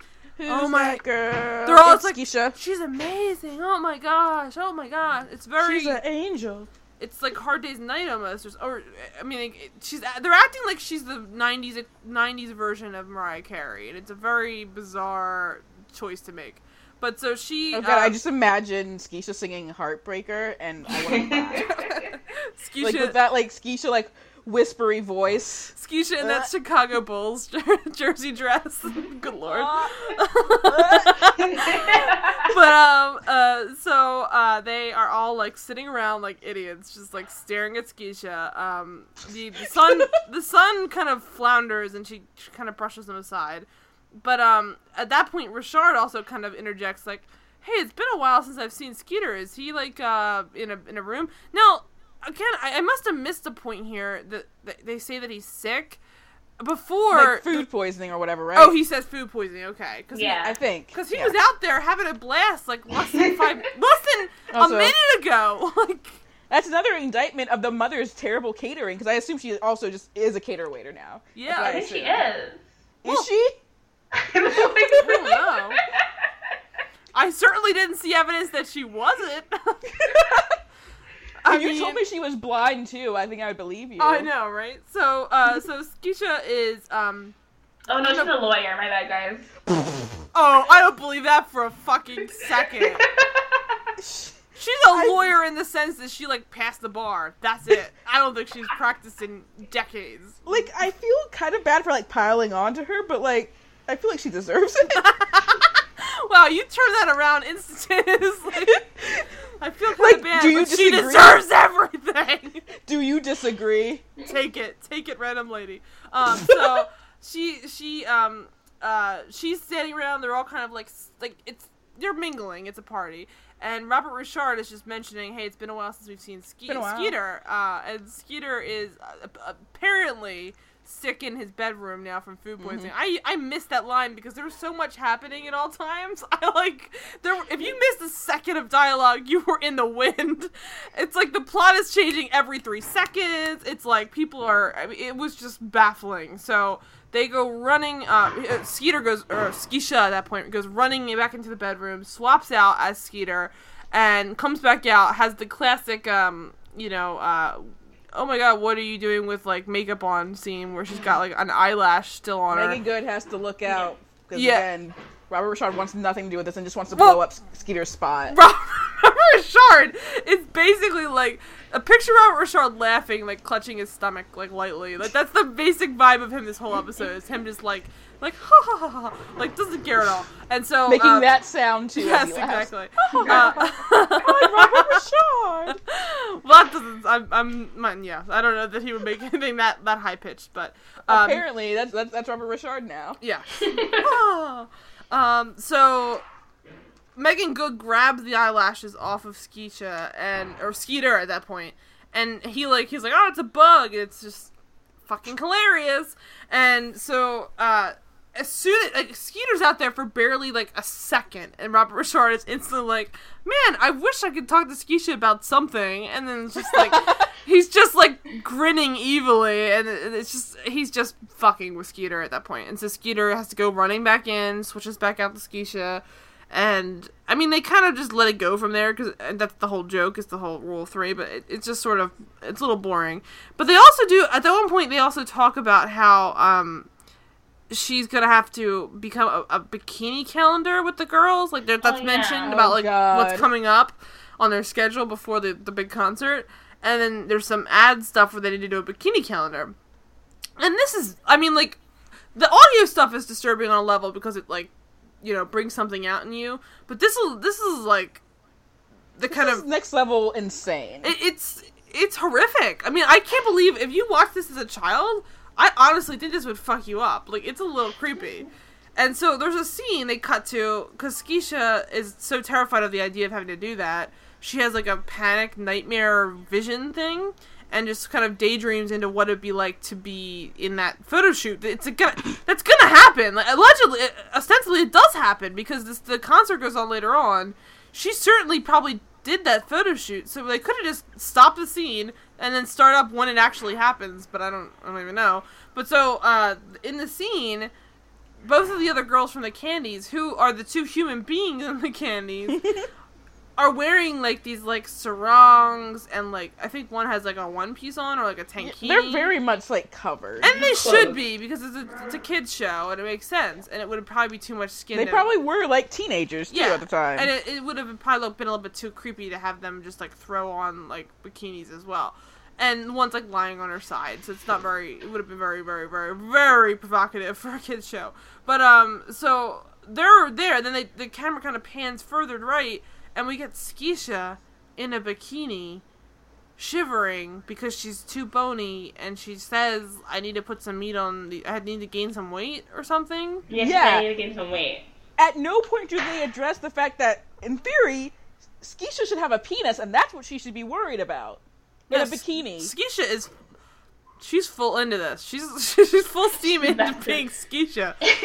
Honestly, unless the latter half of the this, the third act happened, I don't think that she would even ever go back to being Skeeter. She seems to be having a blast, and that's actually kind of uh, progressive by accident. But there, it's it's very positive in the sense there's no sh- shame really for her being a girl. I mean, there's kind of some shame from Robert It's Richard. for, like, it's more shame just for like going into like this extravagant plan. Yeah, and it's a little creepy because like the stuff she's wearing is bizarre, but like they're never really like like like oh my god you're so stupid or ew girl or something like that. It's just she just is just is a girl now. like whenever she's Keisha, she just She's is Keisha. a girl. There's there's no there's no in between. It's almost like it's a sec- It's kind of like they treat it like a multiple personality or something. But um, so she so she just becomes that person, and in that moment, she's like already thinking as a woman, where she's like, I need some meat on these bones, basically, and she I guess is the impression that she needs to get boobs or an ass. Like, I guess an ass I presume because you like know black ass. people. I Yeah. don't understand because I mean maybe she means she's too skinny, but like she's felt, so we can't tell she's skinny. I mean her arms are are like I said like paper thin, so unless she meant that. she's a felt puppet. But like you can't tell. Like puppets look so generic, like ambiguously pre- weight, like Yeah, weighted. apparently, if you're thinking that puppets look like humans in this terrifying world, then what? I, I mean, again, just- also penis. yeah, and she's and she's um, she's she's not like overweight. Like if you if it were like a puppet that was a little chubby looking somehow, I don't know how that would even be portrayed, but like say it did, that would make more sense. Or it was like a really tall puppet or something like a beaker. I don't know. That might make sense. But this is just like a, an average looking puppet, and it doesn't look th- heavy. It doesn't look thin. Puppets. If you've ever seen a puppet, oh my god. I almost just said. Oh I almost just said the words. Have you ever seen a puppet naked out loud? But like, we technically now have. Instead, instead, you've ended with if you've ever seen a puppet. Yeah, I, I I censor myself, but like uh, we've now all seen a puppet without with a bikini on. So like, but if you've ever seen a puppet in a similar situation, just a scary thing to say, but maybe you have. What are you into, Mora? but um, so if you if you've ever seen something like that, I don't know. I don't, and now I'm thinking about. It, I'm like, I guess you really don't see puppets without their shirt. But some of those puppets have to have no shirts on, right? Animal doesn't wear a shirt. Does Animal wear a shirt? You're killing me right now. I don't think Animal I'm like wears a shirt. legitimately thinking about it. I'm Yeah, I'm trying to think. I think Animal doesn't wear a shirt. Maybe some like like some Animal bear. wear shorts. Yeah, but like not a shirt, Yeah. so you can see like Yeah. the flat chest. I'm trying to give everybody an equivalent to think about. It's kind of impossible. So I, I mean, if you're okay with going on, you know, safe search and, and maybe incognito. Yeah, go on safe search. you know there are some fucking weirdos. and some and use, inco- use incognito because you don't want that shit admissible in court. But uh, so it's it's just a puppet with no no What is this podcast now? but like it's a puppet wearing a bikini, so it really is just like it's almost like a tube of, of flesh. There's no weight to it at all. It just looks like all one size, and it's. I guess you could say that she needs some meat on her arms because they're like paper thin, but it's not like she's like so thin that it's like. There are there are certainly puppets that would just. it's not sense. an emaciated puppet. Yeah, exactly. Fucking hell. We need to get off this. Why are we like dwelling on this? I'm sorry. Oh my god. But like it's in so it's so in, indicative of the episode. Or you just told the listeners to go Google naked, Naked puppets Naked and say puppets. search This is what incognito. Oh, but really, You don't don't them to do Google don't don't Google puppets naked. Google like puppets without shirts because naked puppets are only gonna give you bad bad results. It's gonna be bad, I can imagine. But I don't think it'll be a felt puppet. I think it'll be like a Yeah, ventriloquist exactly. type of like Uh, uh, weird ass situation going on right there. I'm so upset right now. so maybe just like forget you heard any of that uh, NSA, and then um In the last five minutes. Yeah, um, Also, if the NSA listens to our podcast, hey, how you doing? what's up? Hello. rate, subscribe, review us, like us on Facebook. Um, so, um, so, she, so she's wearing the two piece. She's terrified by it. I guess there's some body dysmorphia where she's just like, oh, I'm like, I need to gain some weight. Normally, the joke would be I need to lose a couple pounds. That would make more sense.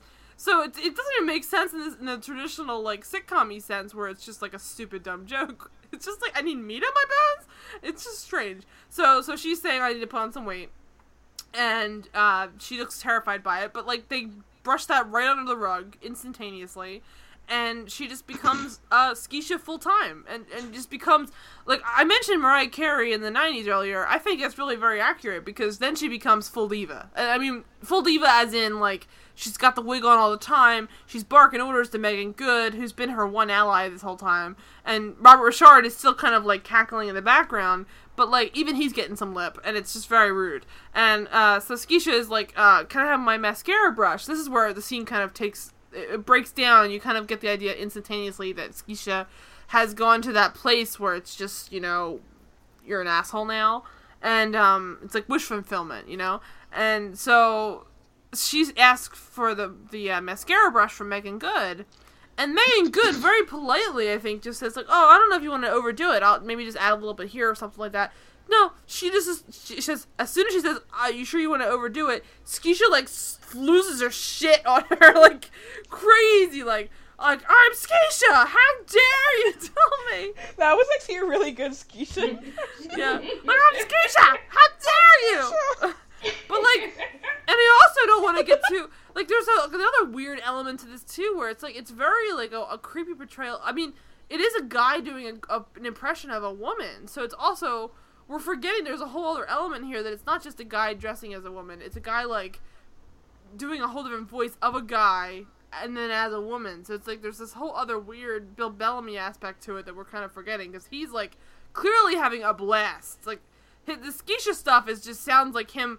I picture Bill Bellamy delivering all those 80 yard lines like with his arms outstretched, like I screaming. bet there were like a million takes, and he probably just like like started cracking up like, Right. every single line. I think he which is it. understandable, honestly. Yeah, I mean it's, it's definitely. I mean it's different than what he's probably known. Although he's a puppet, so you'd think he really would be kind of similar. But anyway, it's probably different than a lot of the other roles he's played. So he's probably just living it up. It's probably the whole excuse for why this show got made.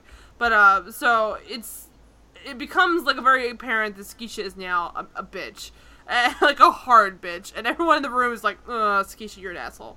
And so she becomes like the diva. She is she like basically rips the mascara from Meagan Good's hands.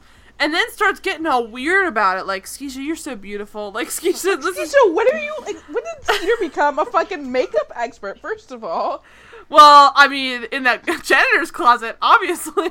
Yes.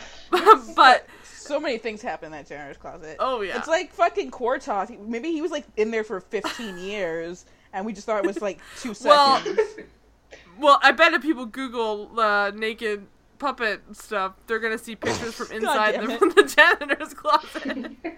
but uh, I'm so upset right now. so um so Skeisha um is now like just being crazy about herself like I mean crazy in like a weird way too. Like it's it's the it's it's they're they're teetering up to the edge of I'd fuck me. Like that's basically what she's trying to Basically. do would you fuck me? I'd fuck me. And I mean I mean it's right there. It's also a guy in drag. Like it's kind of a little bit weird. Like I almost feel like they did that on purpose but I don't know. But so she's just very like, oh yeah, I look great, I look beautiful, and she's like fluffing up her eyelashes. And as she's doing that, though, she's leaning inward to like she has this like little beauty display. Again, apparently this band is a they're gajillionaires instantaneously. I don't know what kind of advanced check Skeisha gets, but she's living the life. So she's got a full, she's got a full backstage setup going. Like they talk about like going on tour, which uh, like Skeeter never thinks about the fact like you're going on a world tour. Like, how are you going to explain not being home, basically? But like, I, part of me feels like they're not even really going anywhere. It's like and another just random reference I'm going to use. It's in Buffy in Superstar where Jonathan's like this huge star, and he made the Matrix without ever leaving leaving town. So like it's just gonna be Skeisha in town forever, being a huge star somehow. Well, it's There's New York. It's New York, so you can pretend that she's just gonna go like down every street. That's it. That'll be the equivalent of a tour. street. Yeah, they'll find some random street every day, and they'll play on the corner, and they'll be celebrities. But uh, there's, I mean, There's like real hipster realness right there. yeah. Well, I mean, there's probably enough like you know auditorium or or you know music halls there that they could at least do it for like a couple on weeks, every single street. I don't know, Definitely. but probably Every single street. a lot of them at least. Queenie, but but- you're the expert. What, what is New York like? Is there just like someone performing every day? Like they just change it to a different street every no, single day? subway. so is that where the Keisha candies? on the subway? God, that sounds disgusting. That sounds like her follow up album after she quits the group and goes solo. Skeesh on the subway, getting Ugh. real. Oh my the worst god. thing of my life. God. God, oh my god, the publicity tour will be Skeisha and like Joe Biden on a train. Uh, now you're now you're. That sounds amazing, actually. but like, yeah, public transportation, keeping it real. Um, so they are. She's now uh, burning. I mean, when we say uh, like she's ob- obsessed with herself so much that she's like basically kissing a mirror, and the mirror is right next to all these glamour lights. Which, if you've ever seen any kind of like, it's such a standard. You know, there's big giant bulbs around the mirror, and she's doing her makeup, and their her wig, her cheap ass blue wig, sets fire practically um, like the, on impact, and so she's just like sitting there. It's smoking, catching fire, and, and everyone in the room. I mean, it's only Meagan Good and um, uh, Barbara Richard, but they just let her burn. Like she could have died. They, She yeah, could've caught I mean, like, they- fire. They, try to tell her like you're on fire, but like of course she's not listening. But they don't really like try to inter- intervene. She is. Let She's burn. wearing a wig. Nasty. She's wearing a wig. She's wearing a wig that looks like it's made of like. What, what does the wig look like? It is. I don't. It, it's like polyester. Again, it looks like it's from a, yeah a party store. And so she's wearing a polyester wig. She's 90% makeup, and she's all felt. So it's like she would go up like a tinderbox, and they were just like letting her burn. And it's just a very demented, a very demented. Let thing the puppet burn. Yeah, it's it's like a child show. You don't really want to see someone get set on fire. Really, I mean the wig. It's only the wig that burns, but it's still like it's not right. It just feels very creepy. I don't know. You want to write a letter to Nickelodeon? It's not right. But, also, like, can you please give us every single episode to watch and examine? Yes, including Thank you, the April Fool's Nickelodeon. Day. Thank you at Nickelodeon slash NSA, whoever Yes. wants to help us out with this. Um, so as as the wig is burning, clearly that's gonna become an issue because uh, Mr. Simone walks in and Skeeter has to pull the wig off and dun dun dun dun. It's it's Skeeter, but like honestly, not nothing else has changed on Skeeter's face. It's still Skeeter's face. Now he just doesn't have a wig on, but like. I mean, like, it's a weird statement to make because it still looks like Skeisha. So just because she's not wearing a blue wig, did you think that was her natural hair? I don't understand. It was bright blue, like, like, it's it's it's the blue equivalent Her of, hair was different every time you saw her. and it's the like- it's the blue equivalent. Uh, it really was too. That's ridiculous. But it's also the blue equivalent of Natalie Portman's wig from Closer. Like, it's not a subtle wig. Like, clearly, she's wearing it's a wiggy wig, and so they're just like, oh, oh. And, and and Mr. Simone walks in and practically just like grips his head like mine is blown. I'm like, oh my god, it's Skeet, it's Skeeter. And so You're um, a terrible guardian, yeah, Mr. Simone. it's supposed to be like his. That's like his ne- nephew. like- I? Yeah. So it's just yeah, right. first you, first you let the Skeeter thing happen, then you let your wife disappear on that so Raven. What are you Yes. doing, sir? Oh man, he needs to get his shit together. But um, uh, then we get this this this scene where he basically is nervous that Skeeter's not gonna want to go on. I'm like, you idiot! He's been pretending to be Skeisha this whole time.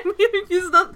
He wants nothing but to go on, and and Skeisha is thrilled. He's he has become Skeisha. Yeah, he is Skeisha now. He's like living Skeisha's life and like uh, making friends with Skeisha. It's like Skeisha. yeah, and it's just it- it's it's like it reminds me. There's a community joke where uh, Joel Joel McHale, well, uh, obviously Jeff Winger plays the dean during the the um, dean's documentary, and he Yeah. starts to make friends as a bald man, and like he wants to be a bald man forever because they're all like there's like a society of bald men, um, but like. It is the equivalent where Skeisha is like, I feel like Skeisha is so into this life. Like, I, why would a wig falling off now stop her or prevent Or her from it- being it's Skeisha? like Titus and the werewolf situation on Right. Unbreakable Kimmy Schmidt. Right. And Sorry just- for the spoilers, but you should have watched it by now, people. I haven't Or watched that's a great right now. influence of watch well, it. that's your own damn fault. Well, that's as vague as it fucking gets, man. all you mention is werewolves and titans. For all they know, you're talking about like great 2000s television. Um, so, uh, so they are they're trying to pressure her to to go on stage, but again, I don't think that she's really that pressured. She's like having a blast. She's living life. She's gonna go out there and do great. And guess what? Spoiler alert: she goes out there and they crush it. And We'll crush it in this verse oh, of let's like talk about- well, yeah, in their universe, they crush it. It- yeah, explain crushing it because from what I'm hearing, I'm hearing people who are not Did you not see Tommy Davidson dancing in that crowd? They were Let's crushing talk about it. the, the performance itself first before we get into the most amazing part of it.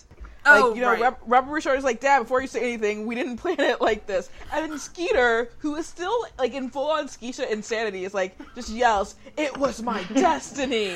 Like, a fucking psychopath. And it honestly, again, it comes back like maybe this is like about gender issues, and I'm kind of into it, but they never go. I mean, it's too early, I guess, in the, the, this era of Nickelodeon to, to touch that kind of water. But it'd be, it was.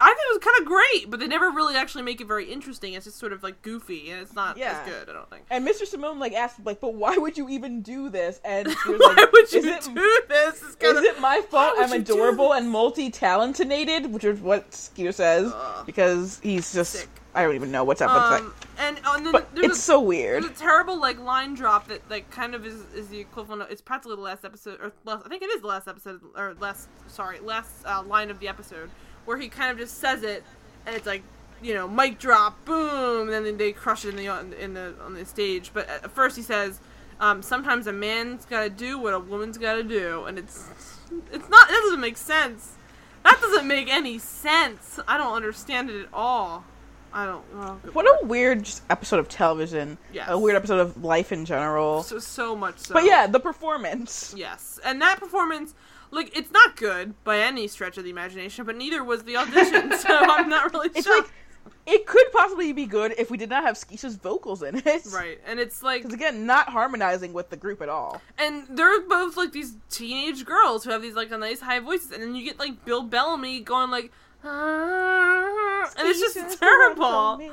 It just doesn't sound at all appealing. In fact, it sounds even more scary to have those two singing with her because at least when she was on her own, it was like its own like vibe. If you're into that kind of music, you're into that kind of music. People who listen to those two girls singing are not going to enjoy Skeeter or Skeisha being there. It's going to sound terrible.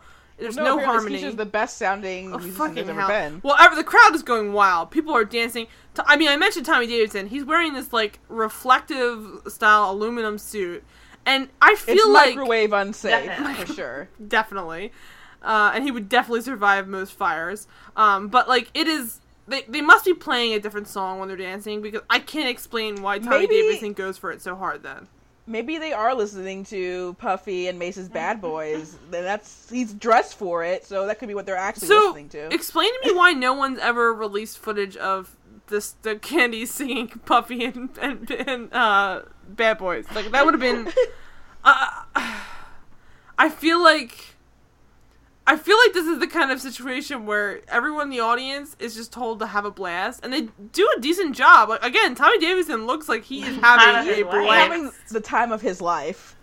Like, it is not even like it's a subtle dance either. It's like he's like, you will pay attention to him. yeah. I mean, even uh, if I you mean, I'll link want to it. I'll link to it in the description. It is like it's beautiful, but like he is just dancing without a He's, like, care in punching the world. air. Yeah, Like- punching the air. I mean, everybody else is doing that standard like TV show dancing where there's kind of like We're swaying. into what is happening. yeah, like swaying and like sh- like snapping and like shaking around. But he's like fucking like he's practically breakdancing if he had more he's space. basically like teaching a master class. It is. He Like, is. He absolutely is.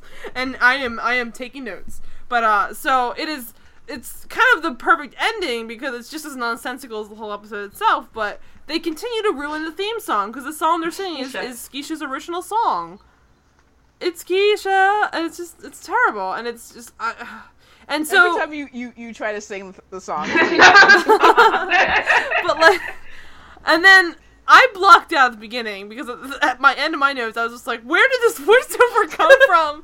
But I guess it starts out with voiceover. I just, I, I literally was so scared of the puppet. I just don't think I paid attention to what was even happening for the first like ten seconds.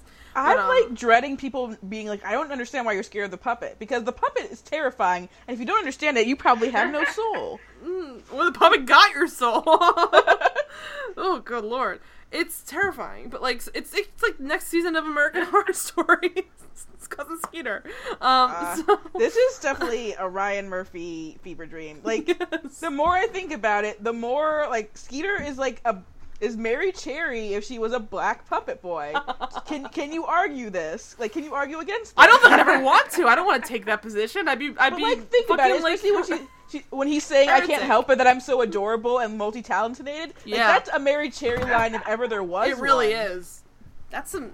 This is like, Like, I don't just know. I think we imagine, like, stumbled across something here, guys. Now, just imagining like Skeeter saying to Bobby, "Hey Joe," and it's just the best thing in the entire world. And you, you're welcome, Ryan Murphy. Now that I know you've stolen your ideas from this show, but like, so the voiceover that ends it all, it's just basically Robert Ri'chard like, yes, Keisha got what she wanted and had a one-time hit. apparently, then uh, like Robert Ri'chard like always does like voiceovers. I guess is that what we're to believe? Well, does it start out Yes, the episode with that? Yeah, it's, it started the episode, so I'm, I I'm guessing it's, blocked like that out, but like, I'm guessing it's Well, every it's very episode. like which of like seems, Moesha strange. era voiceover kind of But, situation like, going on right now. this is a this is um it's not a standard sitcom there's a we mentioned there's a laugh Yeah. track which makes no sense but to include a voiceover on Does the top laugh of it track actually? Does, now that I think about it, does the laugh track It does. disappear, It's like, gone. no i think after it's the first. Okay, yeah, like after the first like act, basically, it's gone. it might be i think it only shows up in very specific circumstances where they need you to know this is funny Because I But- don't remember it past maybe like him trying to Oh get in God. backstage. I don't remember the laugh track. i mean like on the one hand i kind of want to like find out if that's true on the other hand i don't think i can have it in me to go back and watch it again that was traumatizing but I like honestly, I will watch this whole series if like Nickelodeon sends us the whole series. Well, that's certainly true because I mean I'm a brave person at heart, but I just I don't understand. Like it, it's it's a little uncomfortable because to have voiceover on top of uh, I think it's it's multi-camera or no, it's single camera, and uh, to have it not multi-camera and then a laugh track. It's like a single camera laugh track with voiceover with a puppet with children and music. It's too much happening, and it's just it, it almost has a weird like How I Met Your Mother kind of vibe, and it felt like not not the kind of show you'd see on Nickelodeon though. Like that's a, it has to Yeah, be a very when you- specific. when you hear the words like high concept for a show, like they're kind of nothing compared to what this insanity is. Like this is so high concept. Like it's multiple Too many concepts. concepts. yes. It's so high concept that it literally has has reached atmosphere and splintered off into separate pieces. But um, so the end of the show also ends after he just. I mean, again, he says Keisha just had everything she wanted. Does that mean she stays on tour, or does that mean she gives up her career? She I- like she yeah she like stopped because it's like it was just that one performance and then Skeisha disappeared. Why? So now like Skeisha's like a is a legend basically. A Where legend. I bet she's a oh, fucking Oh monster. god, I just I can imagine because this is the era of behind the music, like a Skeisha behind the Oh music. I my totally God. That's a bit right there that you could definitely do. Oh my god! like I should write that. Why has Skeisha behind the music never happened? We are like geniuses. I mean, that's that's beautiful. But like, Uh, she quits like at the at the peak of her career. I mean, it's it's a pretty dark thing to say too for kids because she it's just starting and she's got like a hit on her hands. The band still needs a third member. Is that going to be Can the you- next episode? Like, Or so were you imagining that like that Skeisha song with the candies is like on the radio and people are listening to that and they're enjoying it? Well, based on And that huge packed audience, they're certainly going to sell some CDs, right? So, so It is the '90s. I mean, Well, late not 90s, entire 2000s, CDs. So like, they're, they're still. one song. well, I guess two. With I Oh Want Candy. god. Oh, also a cover Single. of I Want Candy. Oh god. And then there's obviously the follow-up Subway uh, track, but like I, I think like I, I think that the CDs were probably I, I think in general music was a bigger industry at that time. I mean, it still is now, but like yeah, people like barely like Napster was a thing, but like it was like most for the most part you're buying your CDs. Exactly, and music videos were money and stuff. So I feel like Skeisha has that real, like, she's a real niche kind of. I mean, how many other artists like damn Skeisha? royalties for that song right there. Yeah, honestly, I mean, it's been played on every episode of that show, Cousin Skeeter. So I But mean, again, I, I have no problem believing that Tommy Davidson and Mr. Simone would be like total Lou Pearlman. Oh, for like- sure. Like no wonder the other Candy left. Like they probably be stealing all of her money. Yeah, and she just couldn't afford it because all she's got to do besides that is be a janitor. so like, Like yeah, so she, she's Gotta got to be a bills. janitor, or she's got to move to Tinseltown, Hollywood, which is what it's called apparently. fucking out. But um, so the voiceover explains she just quit. That's all. That's the End of the story. She just gave up. Probably, I mean, at least like hundreds of thousands of dollars, I'd imagine, because they mentioned in the beginning that the one candy. Ha- it's on. I think MTV News. They're supposed to be seeing. Yeah. So they do make some kind of money, and the the, the girl they talk about bribing, they try to bribe her with like a, a Range Rover or some kind of big Yeah, car. like, So they- Everything possible. so Skeisha does pass up money and, and fame or some kind some kind of money and fame, if, if anything. I mean, she's like a twelve. She's a twelve yeah. to fifteen year old. She can definitely use the money. Didn't have a problem like continuing the scam, obviously. So like he didn't need to stop. I don't get it. And honestly, if anything, you could just take him on on tour as Skeisha, and then Robert Ri'chard could just do backup as the guitarist because we know Maybe- he plays guitar from Maybe cater waiter lawyer mom like put her foot down. Ah, bitch. Uh, so, uh, so that he quits. End of story. And then we get the the uh, incredibly '90s slash 2000. Really, I guess more '90s, but like very '90s vibe of um, TV endings, where during the credits we get to see stills of the episode, and like it's not like Minus how much we've missed. like I mean like on some shows where you see stills from the episode, it's like there's like people next to a cop car and then like people like like you know keeping it real on a bed like talking about their feelings or something and like stuff that actually happened. People keeping it real on a bed. I'm thinking of like episodes of Boy Meets World that used to do this, where it's like two people sitting having a heart to heart on a bed, or you know what I'm saying, like or playing basketball. Yes. Something has happened, okay?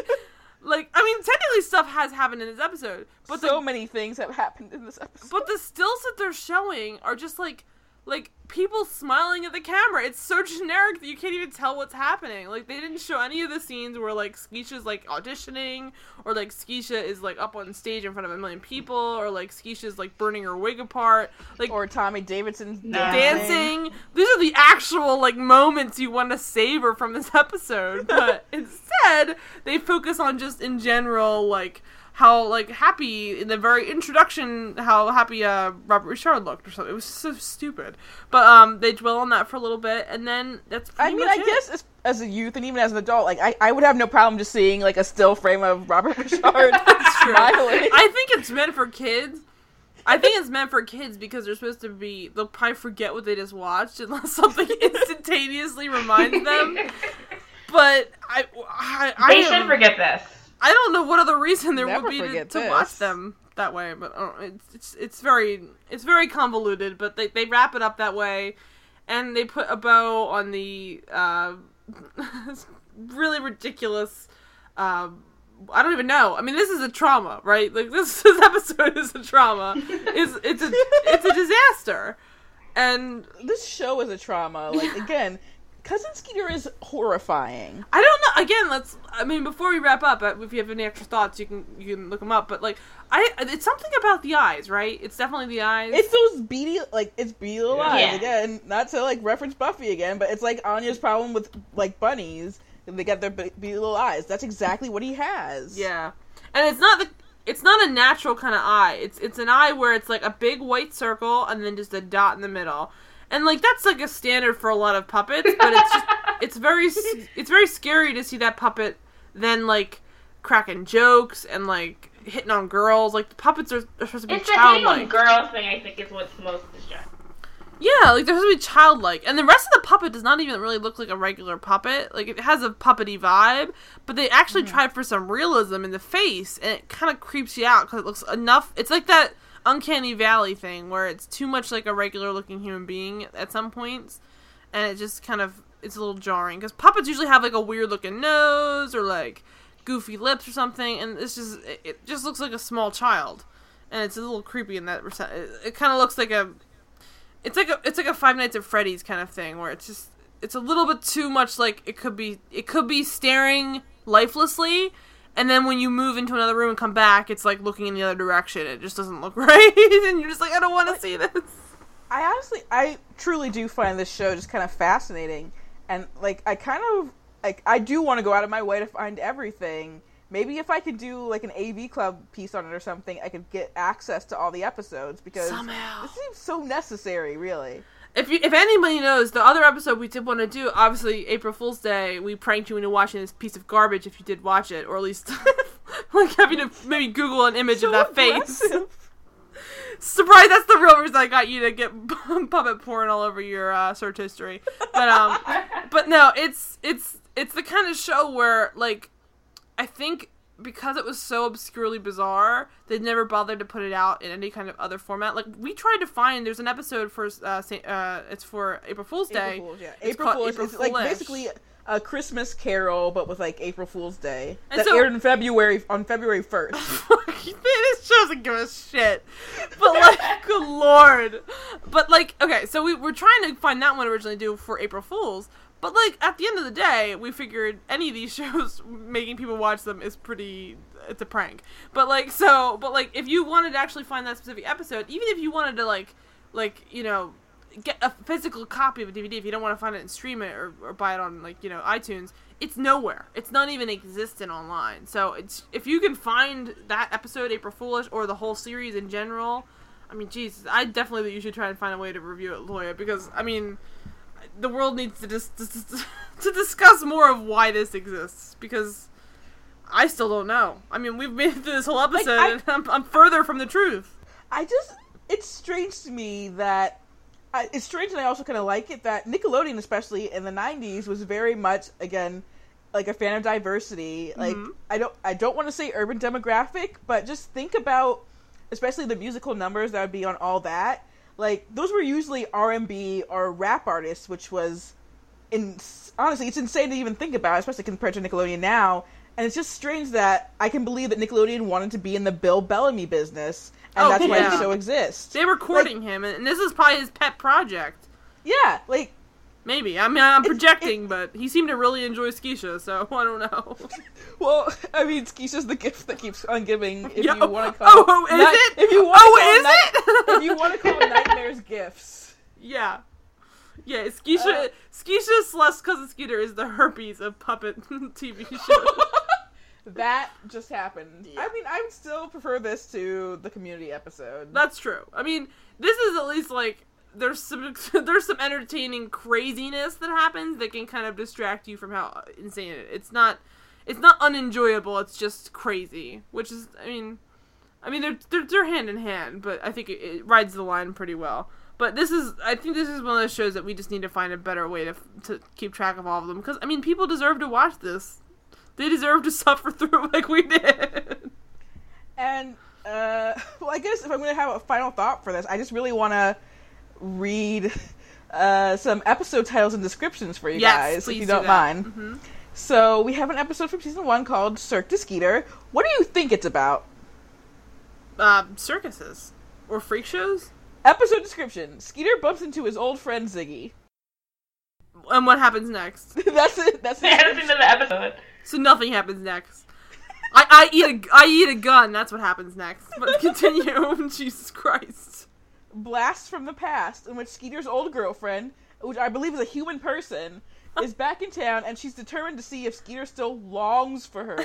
The words "longs for her" are being used. Oh God, is she the puppet? No, because the puppet's not until season three. Oh my God, girl. it's a human being. This is season one. Yeah, this is a human being who wants to know. Like, He's twelve to fifteen. He's a long-term That's ex. still not right. longs for her. Good lord, long for her is like disturbing. Because now you can just picture Skeeter like longing for someone. I just don't. It makes me kind of nauseous. Okay. Episode titled Apocalypse Skeeter. What do you think that episode's about? I don't know. Apocalypse Skeeter, the end of the world. After Skeeter and Bobby go off to camp with some fellow students. That's it. That's the sentence. Wait, That's not, that's not even a sentence. After Skeeter and Bobby go off to camp with fel- some fellow The students. apocalypse period. happened. the world ends? Yeah, maybe that's what they mean. I don't. That uh, that's hinky. That's some real hinky shit. I don't know. That makes no sense at all. What? Uh, After God. what? I'm just trying, trying. It's like baffling. It's like I swear to God, those descriptions are enigmatic and bizarre in the same sense that the show is. It makes total sense. it makes yeah. Uh, so you have sideshow Skeeter, in which Skeeter and Bobby accidentally break Andre's miniature television. Miniature. Yes. Why is that part of this? Why are they giving that much? Why are they throwing around adjectives when they can't even finish a sentence in the next thing?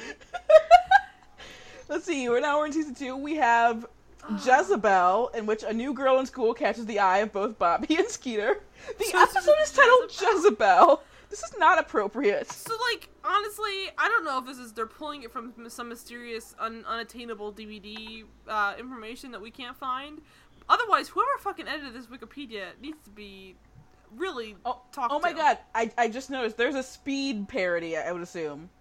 the oh episode- god. The episode is titled "Out of Control," and the description is: On a class outing, the bus driver passes out, and Bobby and Skeeter are forced to bring a speeding bus in safely. You can drive.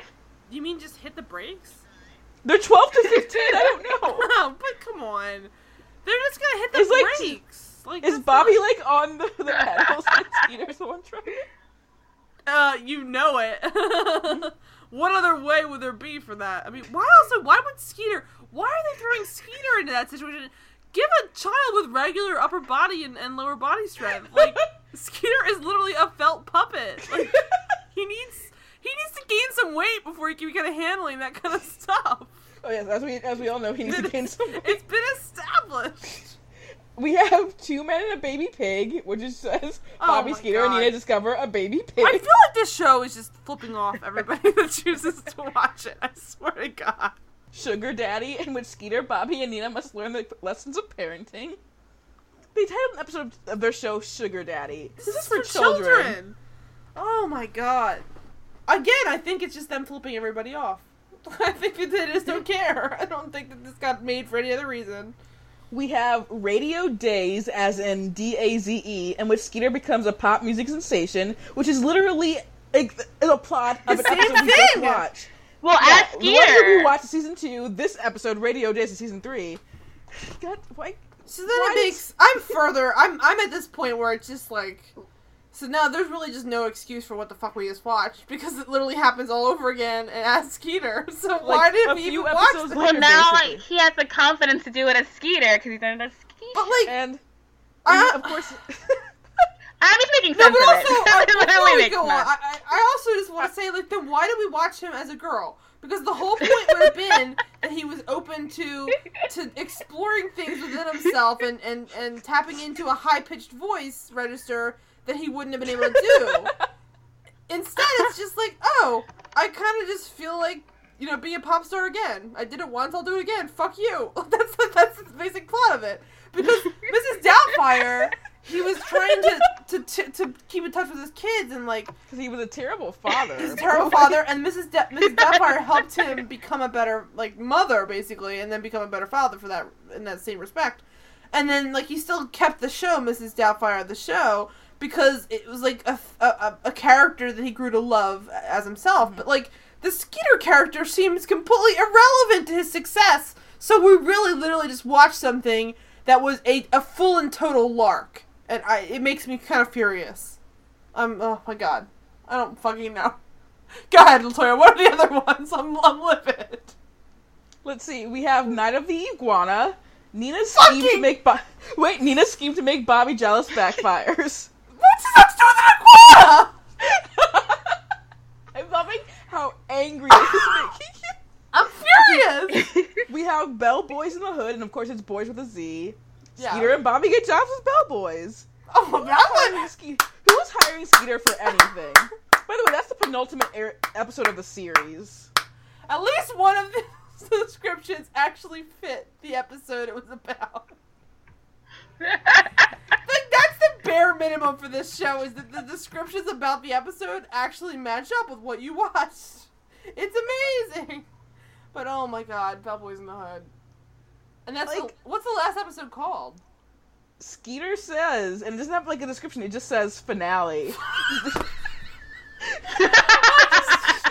I mean, every time I think I'm overreacting, then you read another one, and I'm like, nope, I'm not. I'm actually underreacting. Let me scream some more. Oh my god.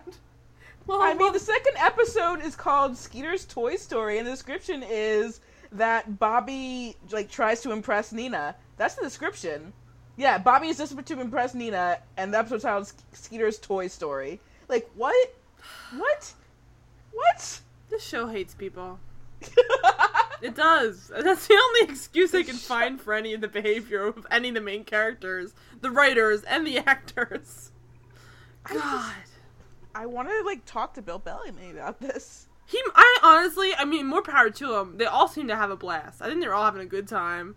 They all I look like yeah, they're having a I good time. I don't time. see why they would not have a good time, honestly. Except for that that wife was really not having it. Okay, She hated everything. well, you know, she was only there to keep the, the, She the was executive upset that producer her- company on set Yeah, for lunch. She was upset her husband didn't like make a better show for her to showcase her talents. Obviously, Well, maybe she was just an actual lawyer who, who got the job because she knew the part. I hope so. I hope she's doing something with her life. Oh man. Oh god. Well, do you, how about you, Kunima? Do you have any wrap up thoughts? Um, I googled naked puppets because I felt the need, and then I then I realized that was a bad idea, so I had to put in felt. So I googled naked felt puppets, Oh, and it's God. very disturbing. Oh my god! I just opened up the link. I, yeah, I saw it already. I was like, Oh I'm so upset. no! I'm so upset. I hate you so much. So for for listening, why we're reacting so strongly, Quiniva linked to the the very questionable uh, animal without a shirt on, holding his shorts in front of him with with the um above title. Want to see why they call him animal? I wanted okay. to know. Let's let the silence continue for a little bit. Yeah. Well, you haven't clicked on the second link apparently. Oh my god, do I need to? I don't know that I'm, Yes. I'm nervous. You might as well. And again, You're like, already in it. Janice, it's called Janice. I'm already terrified. oh told- god, we yeah. warned you all that there would be bad things, Yeah. and Guinevere like decided to prove it. yeah. Of course. Evil. These are the better in the world.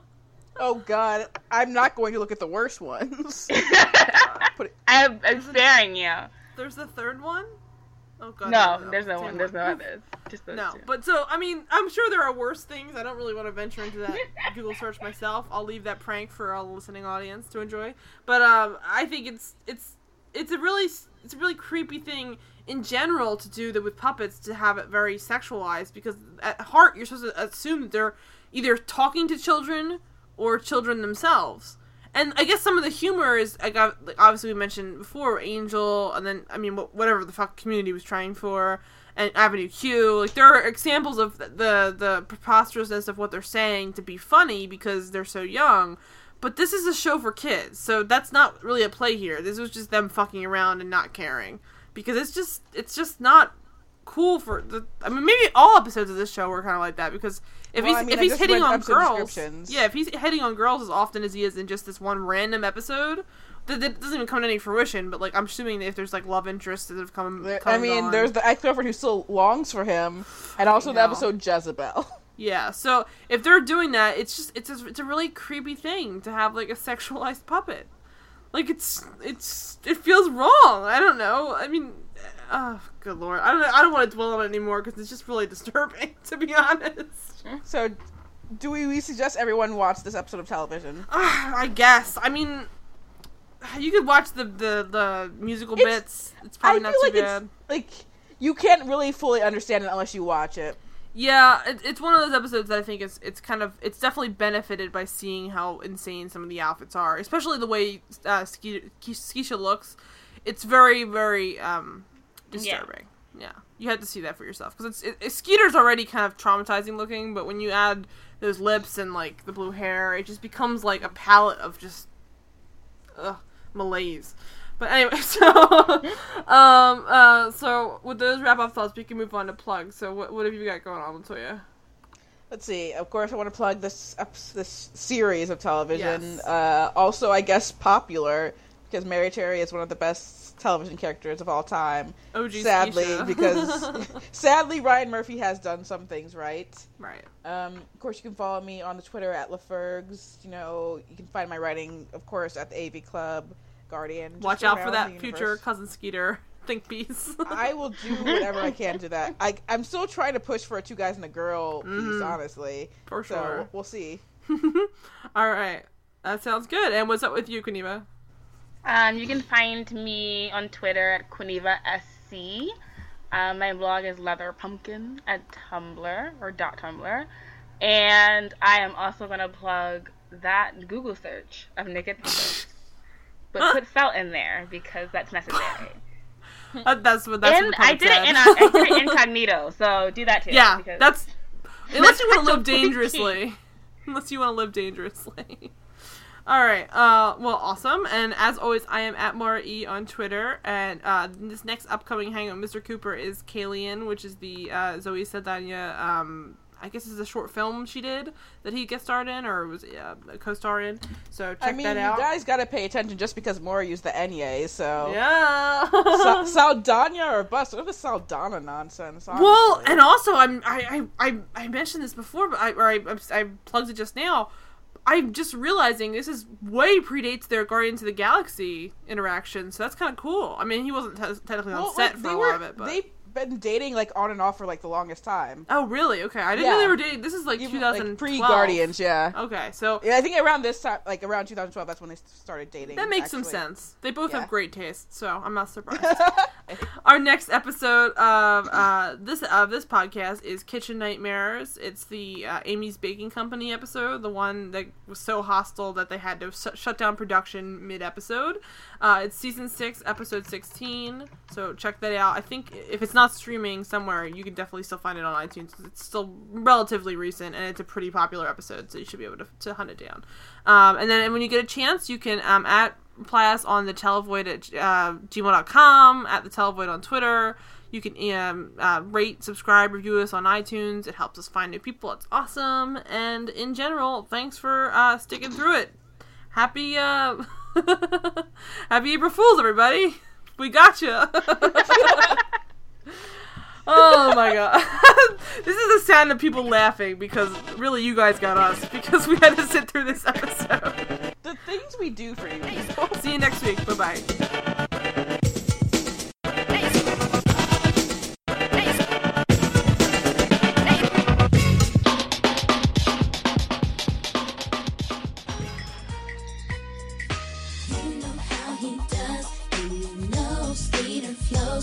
All I wanna do is hug you, cause I like your stilo. And I dig the way you move, and the way you do your thing. Skeeter, keep it coming on, cause we love you crazy. Skeeter's the one for me. He knows how to get down,